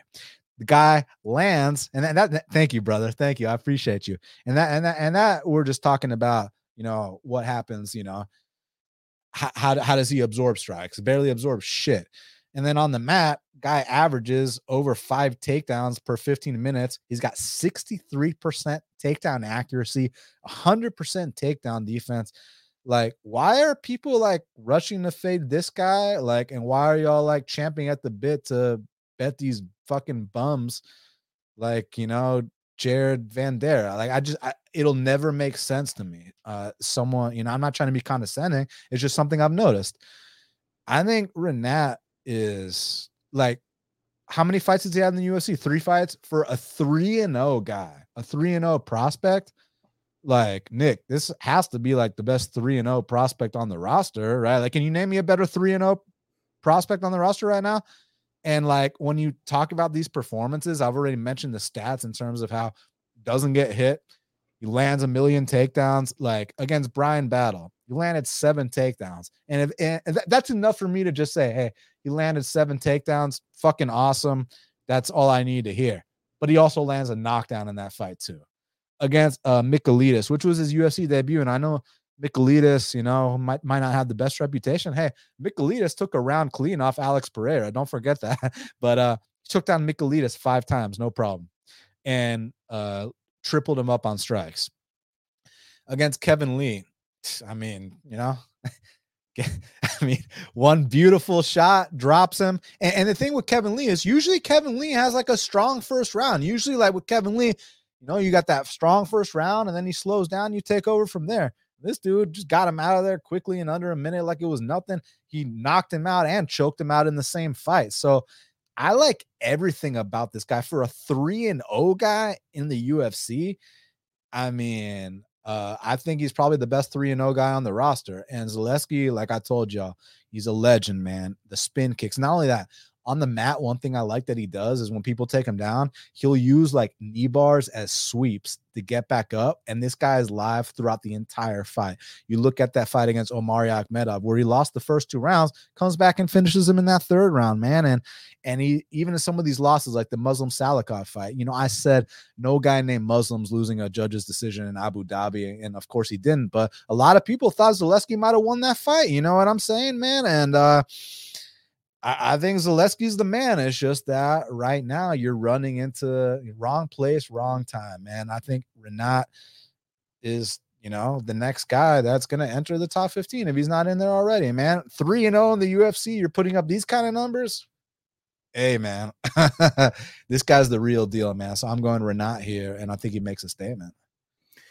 Yeah, I, I agree again, my brother. I'm still waiting for that uh that that clash of, of minds, but um yeah, um, I, am I'm, I'm guilty of that shit too. I, I slept on Rinat his, his, last time out. Um, I bet on Kevin Lee like a fucking dumbass. As soon as Kevin Lee came out with the double knee brace, I knew I, was, I knew I was fucked. I was. I remember exactly where I was at watching all 30 seconds of that fight, and I would never live that shit down. But yeah, w- once that happened, I was like, oh shit, okay. I was like, let, uh, you know, let me start taking fucking notice. Um, and and I tape Rinat extremely hard. I spent probably the most time taping Rinat uh, than I did any other any other fighter on his card uh, because motherfucker has my attention now. Um, you know, when you lose me some money in, in that uh in that fashion, um, I, am gonna respect you now, and, and I'm gonna fucking uh, uh, you know I'm gonna give you your flowers and give you your respect.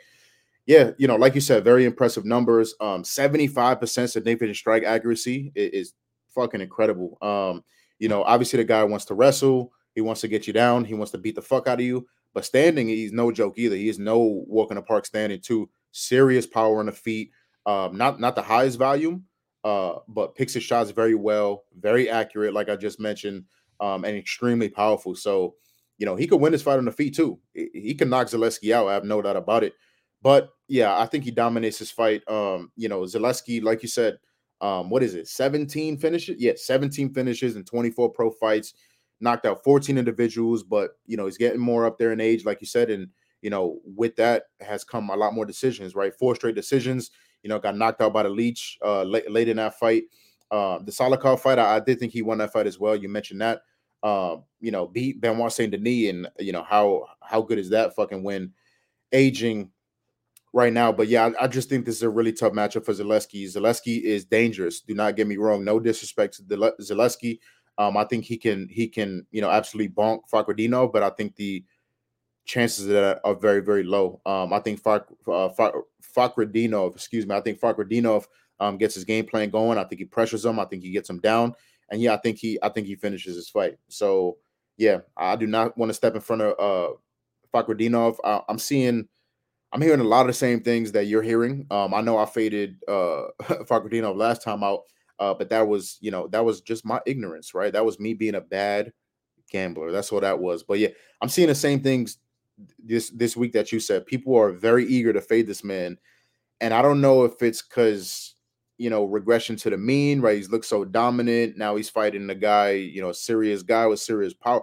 I don't know what it is, Dan, but you know, I'm seeing that as well. Uh, guys want to bet, you know, Cody Brundage and shit like that, but uh, but fade Fakhretdinov. If you want to fade Fakhretdinov, don't bet this fight. That that would be my advice. Just don't bet this fight. Move on to the next one. Plenty of fights, plenty of spots to get to.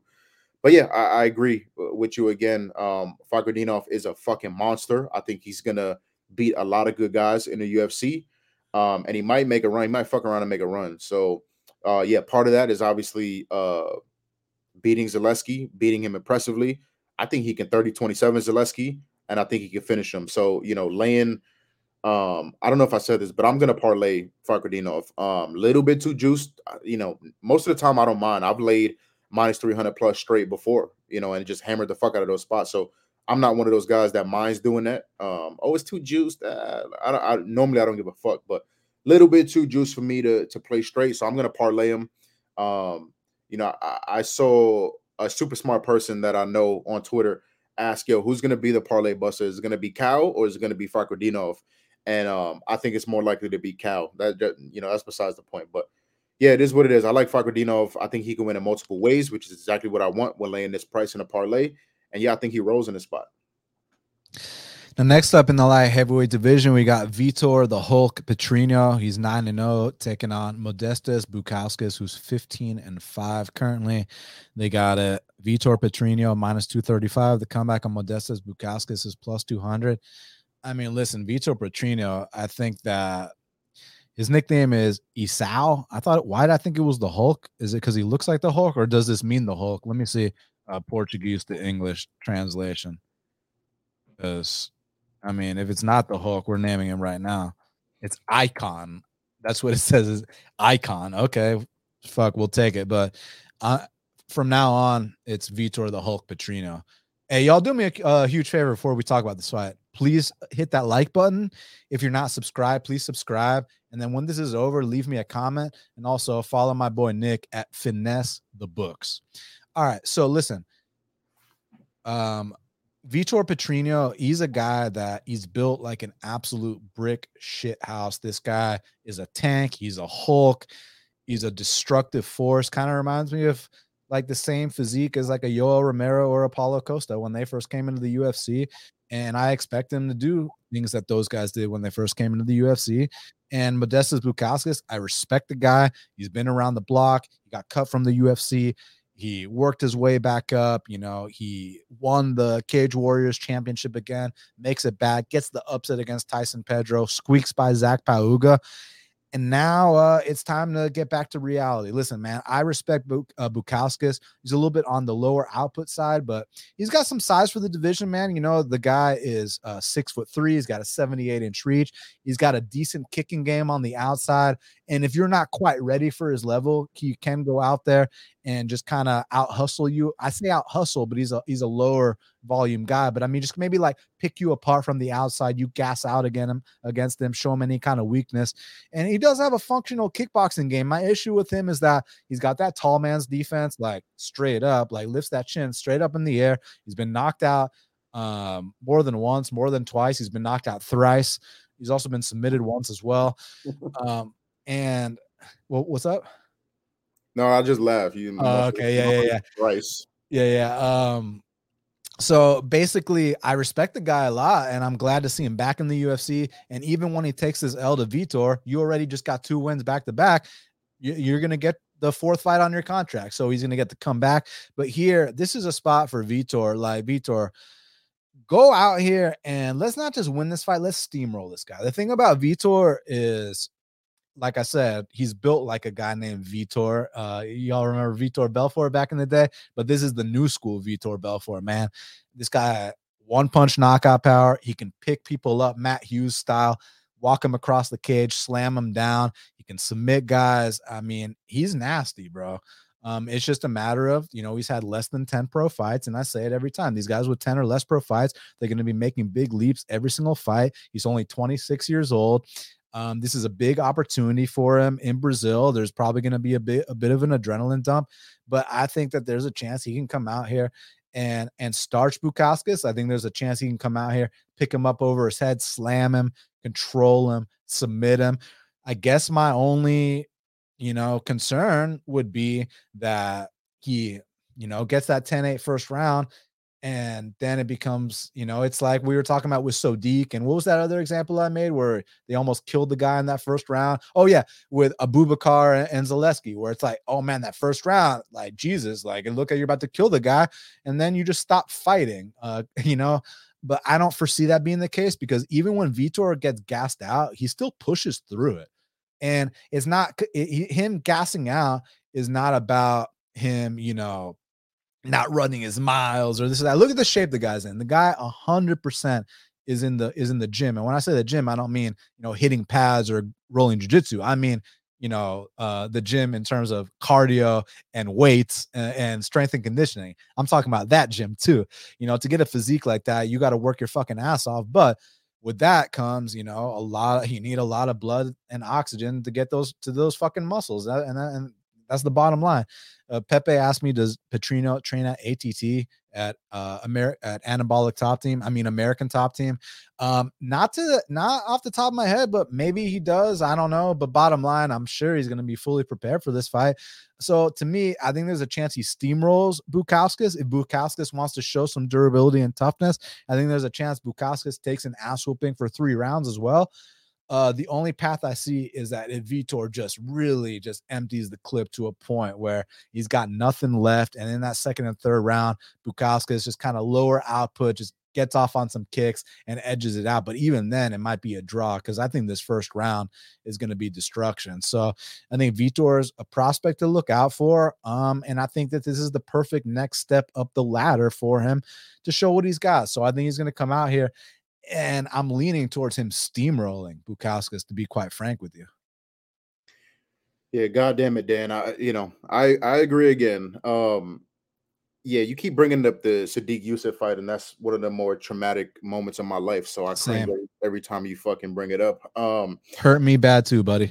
Yeah, it's fucking ridiculous. Um but yeah, I mean, again, amazing breakdown. Uh, you know, starting on the Bukauskas side, like you said, second UFC stint um, you know, comes back, you know, shout out to him, right? Does what he does on, on a, the, the Cage Warrior scene, gets his belt back um, at Cage Warriors, and finds himself back to the UFC. A lot of guys, you know, run it once with the UFC, uh, no success, get cut, and then they kind of fade, fade out, and we don't really hear from them again. So shout out to him. Takes toughness and perseverance to get back to the spot.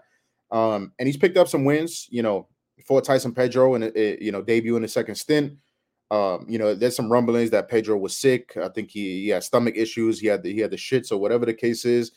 And you know, Pedro is is gassy, um, but he looked especially um, kind of out of sorts in that fight. But you know, it, it is what it is. He picked up the win. And then against Zach Pauga, um, I bet on Zach Pauga in that fight. I think Zach Pauga won that fight. One judge gave Zach Pauga 30-27. Dan, how the fuck does that happen? How does that happen? Did, did Pauga um not win rounds one and round two in that fight? Was her name Chris Lee or Adelaide Byrd? That's probably how it happened. Yeah, I gotta I gotta check that. I wanted to check that last night. I gotta check that shit. But yeah, just just insane to me. But you know, it is what it is. And um, I think that Pauga fight just highlighted even more so why Bukauskas is a fade for me. Uh Pauga was piecing him up on a feet. Zach Pauga was piecing him up on a feet. The guy that dips his head and throws his right hand, and that's his only um, you know, striking sequence. Um, and he was he was piecing up Bukauskas, hurt him in the first round really, really bad in that first round. So um, that is an extremely bad look for me. Um, you know, and then I go to his first stint um, in the UFC, and that's more relevant, I think, in his matchup, right? He fought guys like Jimmy Crute and Khalil Rountree who are going to do similar things to what Petrino is going to want to do. Pressure, very powerful. They're going to want to pressure. They're going to want to put you on your back foot, and they're going to want to take your fucking head off. And both of them were were, I mean, Khalil wasn't, you know, Khalil landed serious fucking bombs in that first round, and I think he would have knocked a lot of guys out in that first round. Um, and it kind of hits him with that with that side fucking kick to the knee and absolutely devastating. Uh, one of the most iconic finishes in, in my mind, one of the most devastating finishes in my mind. And then yeah, Jimmy Crute just absolutely flatlines him and separates him from his consciousness. Um, and that's what Vitor Petrino is gonna wanna gonna wanna do. Uh Bukauskas is like you said, uh, you know, great kicks, right? Super fast head kick, lightning fast head kick, very powerful head kick. Uh, pretty good straight punches, right? Pretty good jab, uh, pretty good straight punches, um, but very low volume on the feet. That's why his fights are normally boring. If you if you look at some of his cage warriors, some of his other regional fights, just absolute like five round, just absolute boring ass fucking fights because he's low volume. He wants to skirt on the outside. He wants to counter punch, and that, that's always going to lead to, to, to boring fights when you don't have a, a, good dance partner. He got a good dance partner for this one, so you know I think in this matchup, Bukauskas has to be perfect for 15 minutes. And I think that's going to be extremely hard versus a guy like Petrino. Like you said, 9 and 0, 26 years old. And I saw the same things that you're seeing. I'm, I'm seeing evolution every single fight, which is what we expect when you're 26 years old, when you're still, uh, you know, only nine pro fights. Um, we're seeing the best version of Petrino every single time. And I think I think we're going to see the same thing. I think he's going to step in there and we're going to see the best version of Petrino we've ever seen. Um, he's implementing the offensive wrestling more and more, which I love. Right, if you can mix up the wrestling with that devastating striking, um, you're going to be dangerous for a lot, a lot of fucking guys. So multiple paths to victory in my mind for Petrino. I agree. I think he steamrolls Bukauskas. Uh, 15 minutes to catch that chin uh, that that's wide up in the fucking air all the time. Yeah, I'm going to take my chances that he, that he catches him. Um, I think he can win a decision as well, a dominant decision. Um, uses offensive wrestling, get get a uh, top time. So yeah, I think he can win a variety of different ways. This is one of those situations where I'm going to lay the juice. I'm going to play it straight, and I'm going to hammer the fuck out of it because uh, I, I, love Petrino in this spot. So I think Petrino uh, gets the 10 wins, gets the eight finishes. Um, Bukauskas is a complete fade candidate in my mind. Like I said, I respect him. I respect his resilience, but I don't like his fight style. Um, I don't like um, his, his striking defense at all. Um, and I think he's going to get knocked the fuck out in round two in this fight. So before we talk about Angela Hill versus Denise Gomes, um, so my boy Pepe said he's still waiting for uh, the anabolic top team shirt. So if y'all want I already got the logo made and everything for these anabolic top team shirts, you know, just a little comedy shirt. Um, if y'all are interested, just uh message me and let me get a head count of who wants one. Um, it's a, a great shirt to add to the collection. I'm gonna be coming up with some more badass shirts along the way. Um, it's just a good way to support the show, but I want to give you all something quality in, in return, you know. So the anabolic top team shirts are on the way. And we need a we need a fruits and vegetable shirt. Okay. We need a welcome back to half the battle. We need that shirt. We, you got a lot of you got a lot of fucking lot of ideas right there. Appreciate you, fam. So next up in the strawweight division, we got Angela Hill. She's 15 and 13, taking on Denise Gomes, who's eight and two. Currently, they got it. Uh, Denise Gomes minus. Well, it depends where you look. I see everywhere from minus 140 to minus 125. The comeback on Angela Hill is everywhere from plus 105 to plus 120. Um, so before I talk about this, little trivia time who is which male uh, former UFC fighter holds the record for most losses in UFC history? Male. Uh, you can just say pass. Pass. Jeremy Stephens. Makes which, sense. Which female fighter holds the record for most losses in UFC history? Russian Ronda. I said most losses in UFC history. Yeah, I know. Yeah, pass. Angela Hill. Mm, mm. I also she has does she have the third most significant strikes in UFC history too, male and female? Possibly. Really, really fucking interesting. Yeah. So most losses in UFC history, Angela Hill for the women's, most losses in UFC history for the men, Jeremy Stephens. But anyways, to break this fight down, um, I know a lot of people like Hill here. The experience, Denise Gomes looked like shit in her debut, and now she's been looking great. But here's my thing, man. Um, do we chalk down that Denise Gomes versus Loma fight as a debut stunt? Because how many times have we seen debut stunts? Taila fucking Santos lost to Mara Romero Borella in her debut in a very uncharacteristic performance. Daniel Zellhuber against Trey Ogden. Like, what the fuck was that? right? And then you can say the same thing about Denise Gomes and Loma. It just, I mean, it's so so here, here's the distinction. Was that a debut stunt or was that indicative of hey, she got exposed with a lot of holes in her game? Because you know, with the guys, you know, when the guys come back and they get two little quick finishes or whatever, I, I don't put too much stock into it. Well, okay, no big deal, but in the ladies divisions, let alone strawweight, which is the lowest weight class in the UFC, and you're getting knockouts.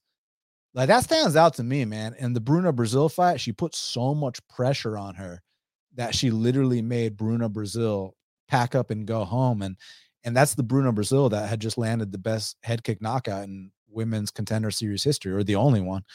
And then the Yasmin Jauregui fight, that wasn't a quit job like the Bruno fight. That was more like she just caught her.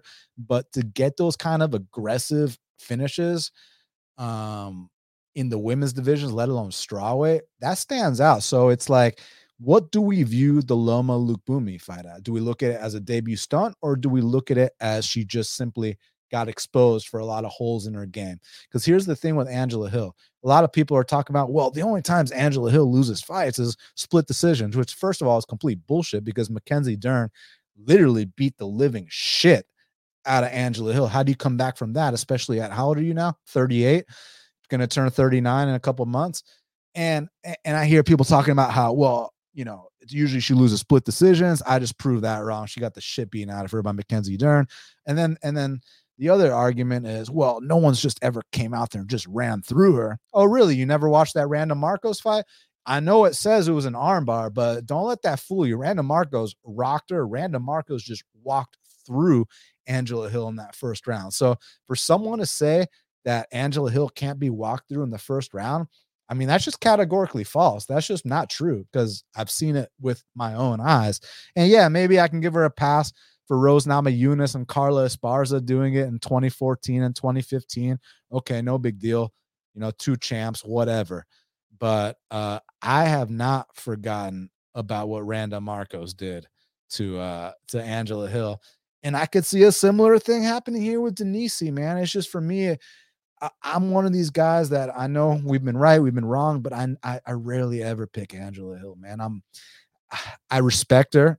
I mean, she's a you can say she's a pioneer. She's the first uh black woman to headline a UFC card. Hey, like tons of young ladies are gonna look up to you for that. Like that is fucking badass. So respect to you and to be in the UFC as long as you've been I mean, again, respect to you. And even in some of these fights she's lost, she's fought very competitively. So nothing but respect. But for people to tell me that, oh, she can't just be walked through in the first round, go pull up that Randa Markos fight, look me in the eye with a straight face and tell me that's true because it's not.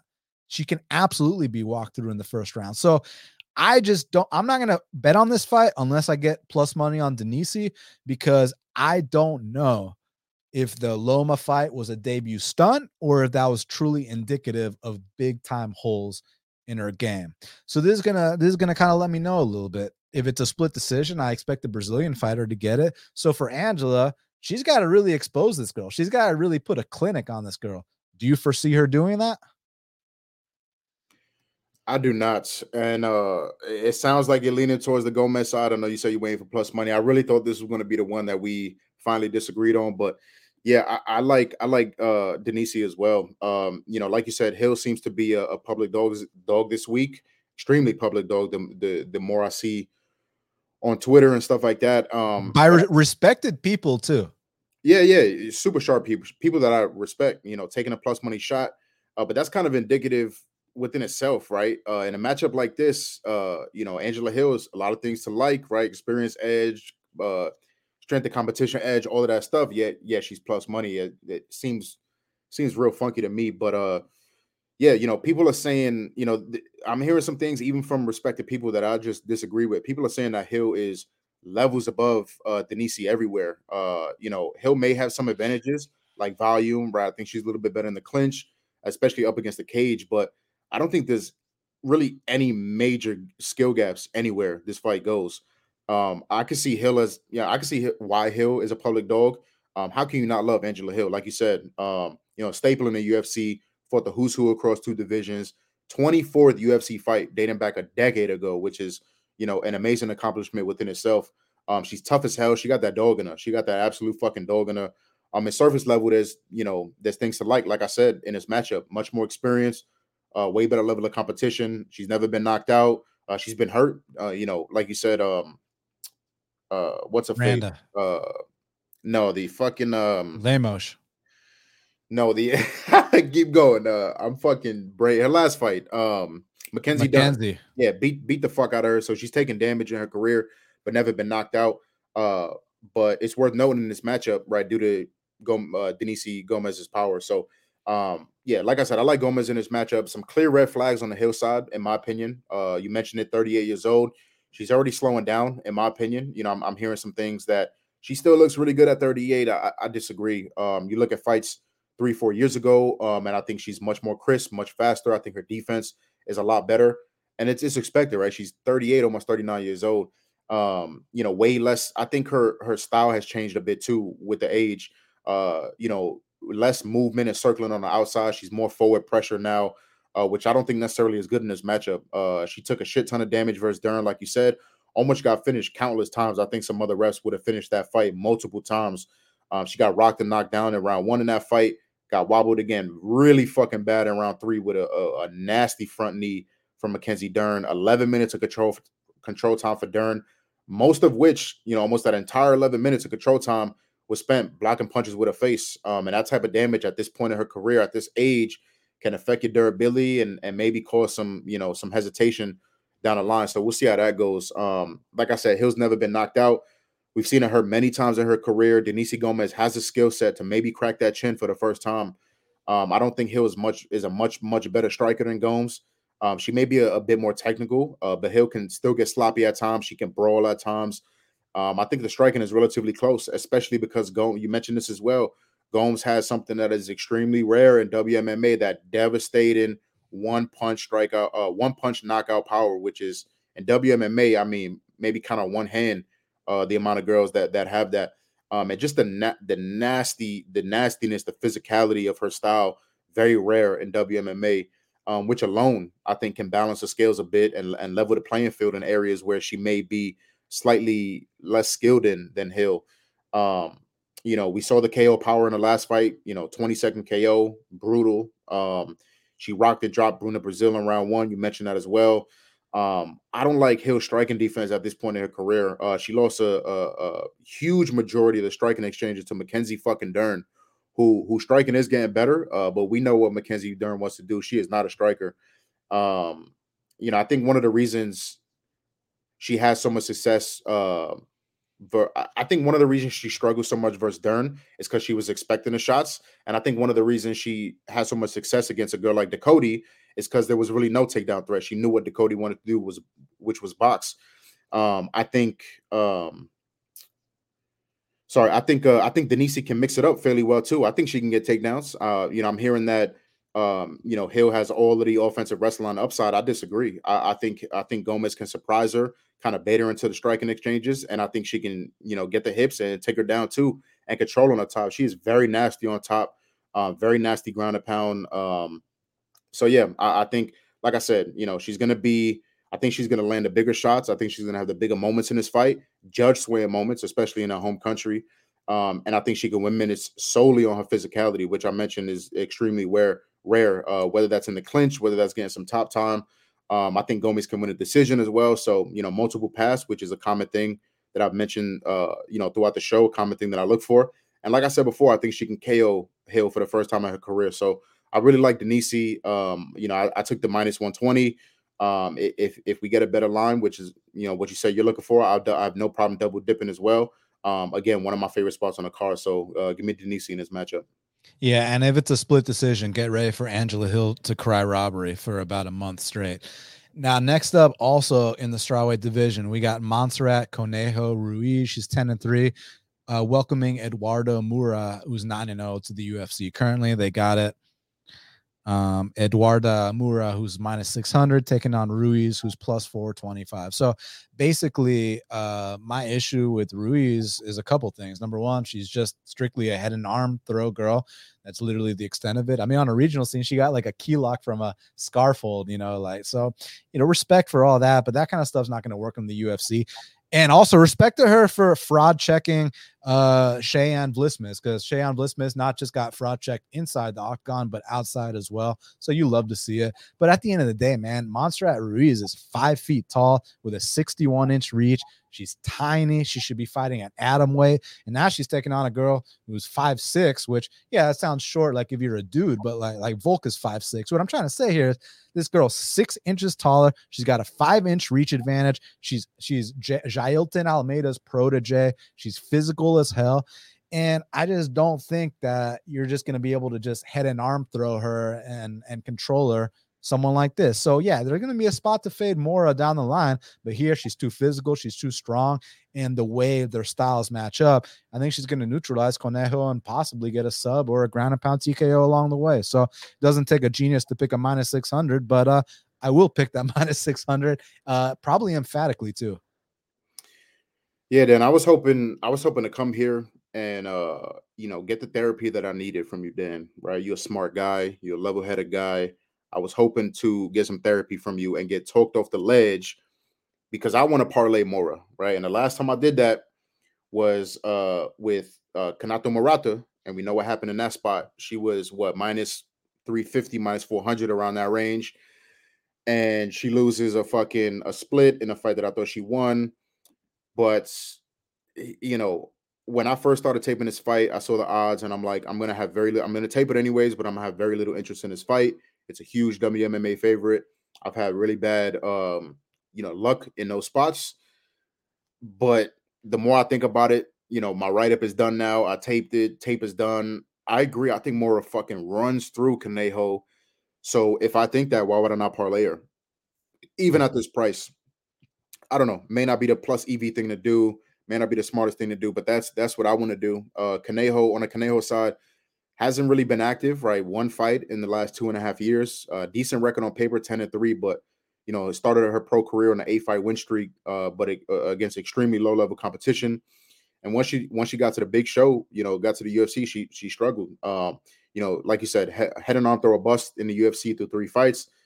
Uh, finished a regional fight with it. I think you mentioned that, which is impressive. But um, you know, landed in all three rounds of her her, her debut versus Buys, and it was it was tough to watch. Buys just could not stop it, and it was it was crazy. Uh, Conejo was getting pieced up on her feet, and Buys just can could not keep the feet standing. It was the most ridiculous thing I've ever seen. Um, Conejo had nearly 11 minutes control time in that fight, um, all in that same position, right? Head and arm choke, got her to the ground, stayed in the head and arm choke, and she just rode out the fucking round. It was crazy. It was crazy to watch. Um, but uh, yeah, I think her best trait is is Conejo's best trait is her toughness, right? She got that Mexican heart, that Mexican spirit. But when your best trait is toughness, I mean, you know, people have discussed this many, many times. When your best trait is toughness, that is a horrible best trait to have. Um, I don't like like what I see on the feet at all offensively. She's very, very sloppy, uses the sloppy and wild striking to, to try to close distance.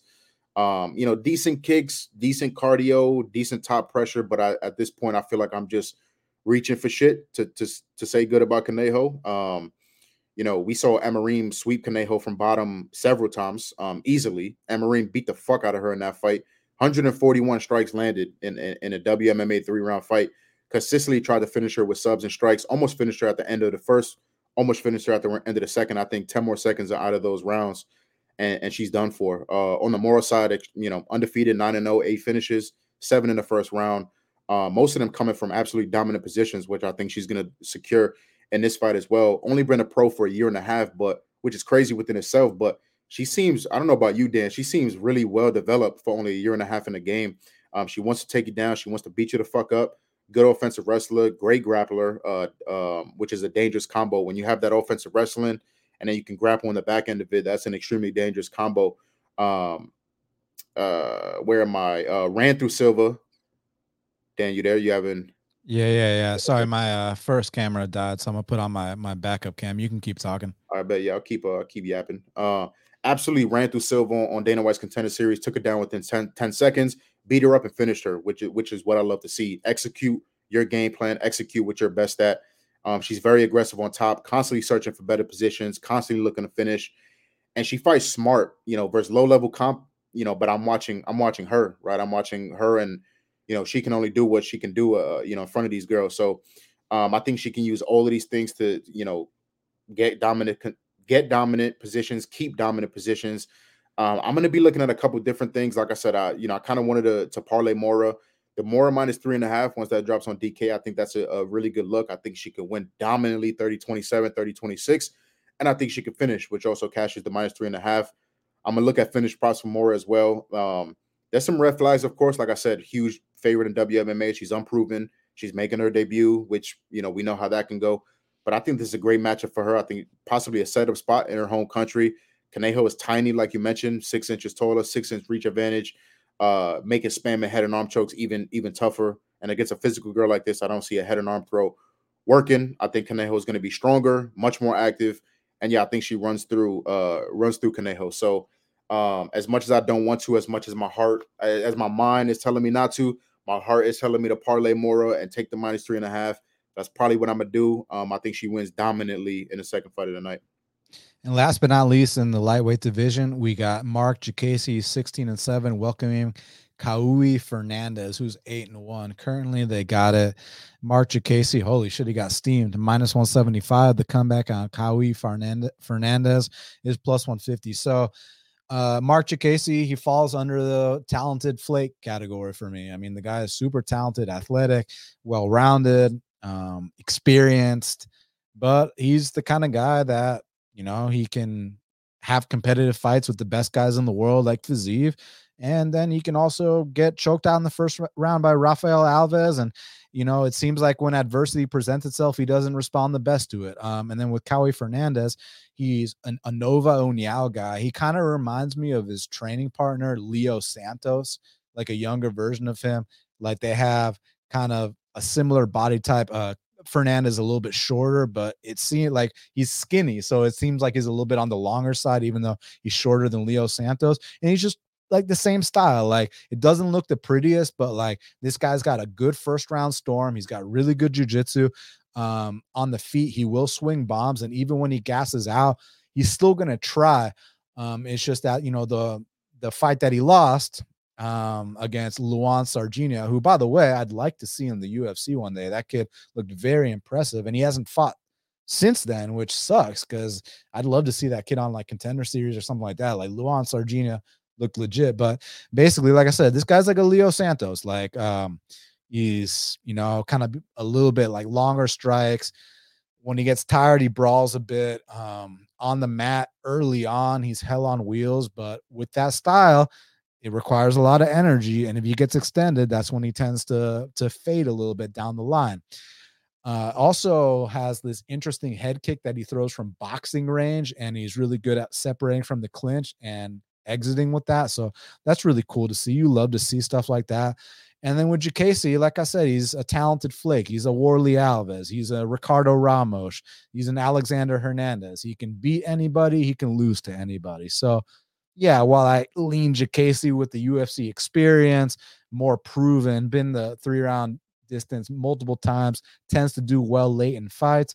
But it's not going to surprise me one bit if this guy flakes out, if this guy faces one bit of adversity and is shown the door, if he gets tapped out, if I mean he's been coming out with two knee braces in fights lately, so I don't trust Diakiese at all. I'm going to lean him because of the experience, but it's not going to surprise me one bit if Fernandes comes out here and, and, gets him out of there in that first round. It's just not. But yeah, I'll, I'll pick Diakiese with the experience. But a lot of people are planting their flag on this one. I get why. Like a guy with a lot of experience that's proven versus a guy that's not proven, but the proven guy is also proven to be a flake, you know, a talented flake at that. But yeah, it's a pass for me. I'll I'll, I'll pick Diakiese.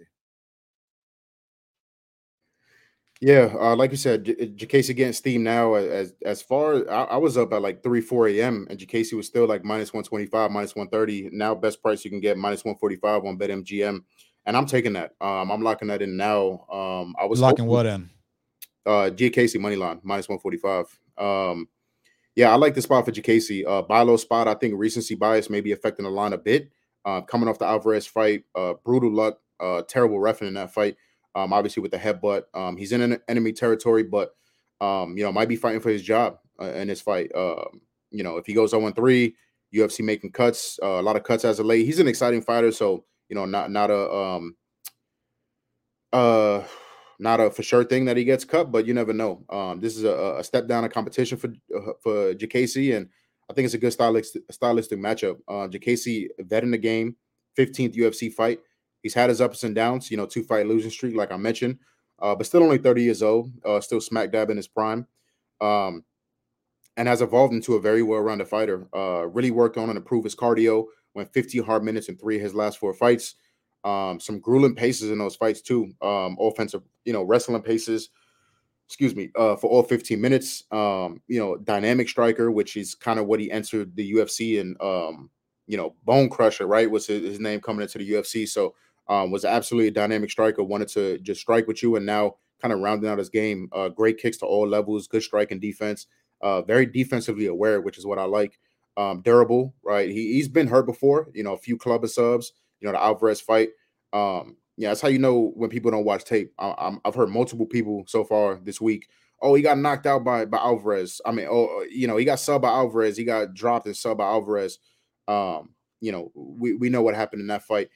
Um, where yeah, uh, now now we get D1 Diakiese. Um, you know, is, is improved uh, offensive wrestling. He uses it a ton more. Uh, like I said, he came into the UFC as an explosive striker bit of a brawler, um, you know, exciting fights, but he's smartening up now, right? He, he's a grown man now. He's smartening up, using his wrestling more. Took Alvarez down, attempted six takedowns versus versus Michael Johnson. Uh, Michael Johnson just, just stuffed them all. um, and absolutely dominated Hadzovic and, and Borshchev uh, with his offensive wrestling. Um, dominated that fight. Uh, on the Fernandes side, obviously making his UFC debut off a good run in LFA. BJJ black belt, opportunistic sub game, active off his back, dangerous guard, uh, really good kick game, nasty calf kicks, which with Diakiese can be susceptible to. Uh, great head kicks, like he's like you mentioned, especially in close. Had that highlight reel KO in his last fight. Um, you know, he loves to he loves that that that head kick off the off the uh, clinch break. Nasty, really nasty shit. And and in his last fight, the, the opponent never saw it until his his toes were in his fucking temple. It, it was it was an amazing finish. Um, you know, uh, he's kind of wild with his hands. I don't like his striking at all. Um, striking defense isn't great either. Kind of hands down, point, kind of point kind of style, which I don't love. As far as the matchup, like I said, I think it's a good spot for Diakiese. He's going to be faster, going to be more athletic, more experienced, almost twice the amount of UFC experience as Fernando has pro experience um, in general.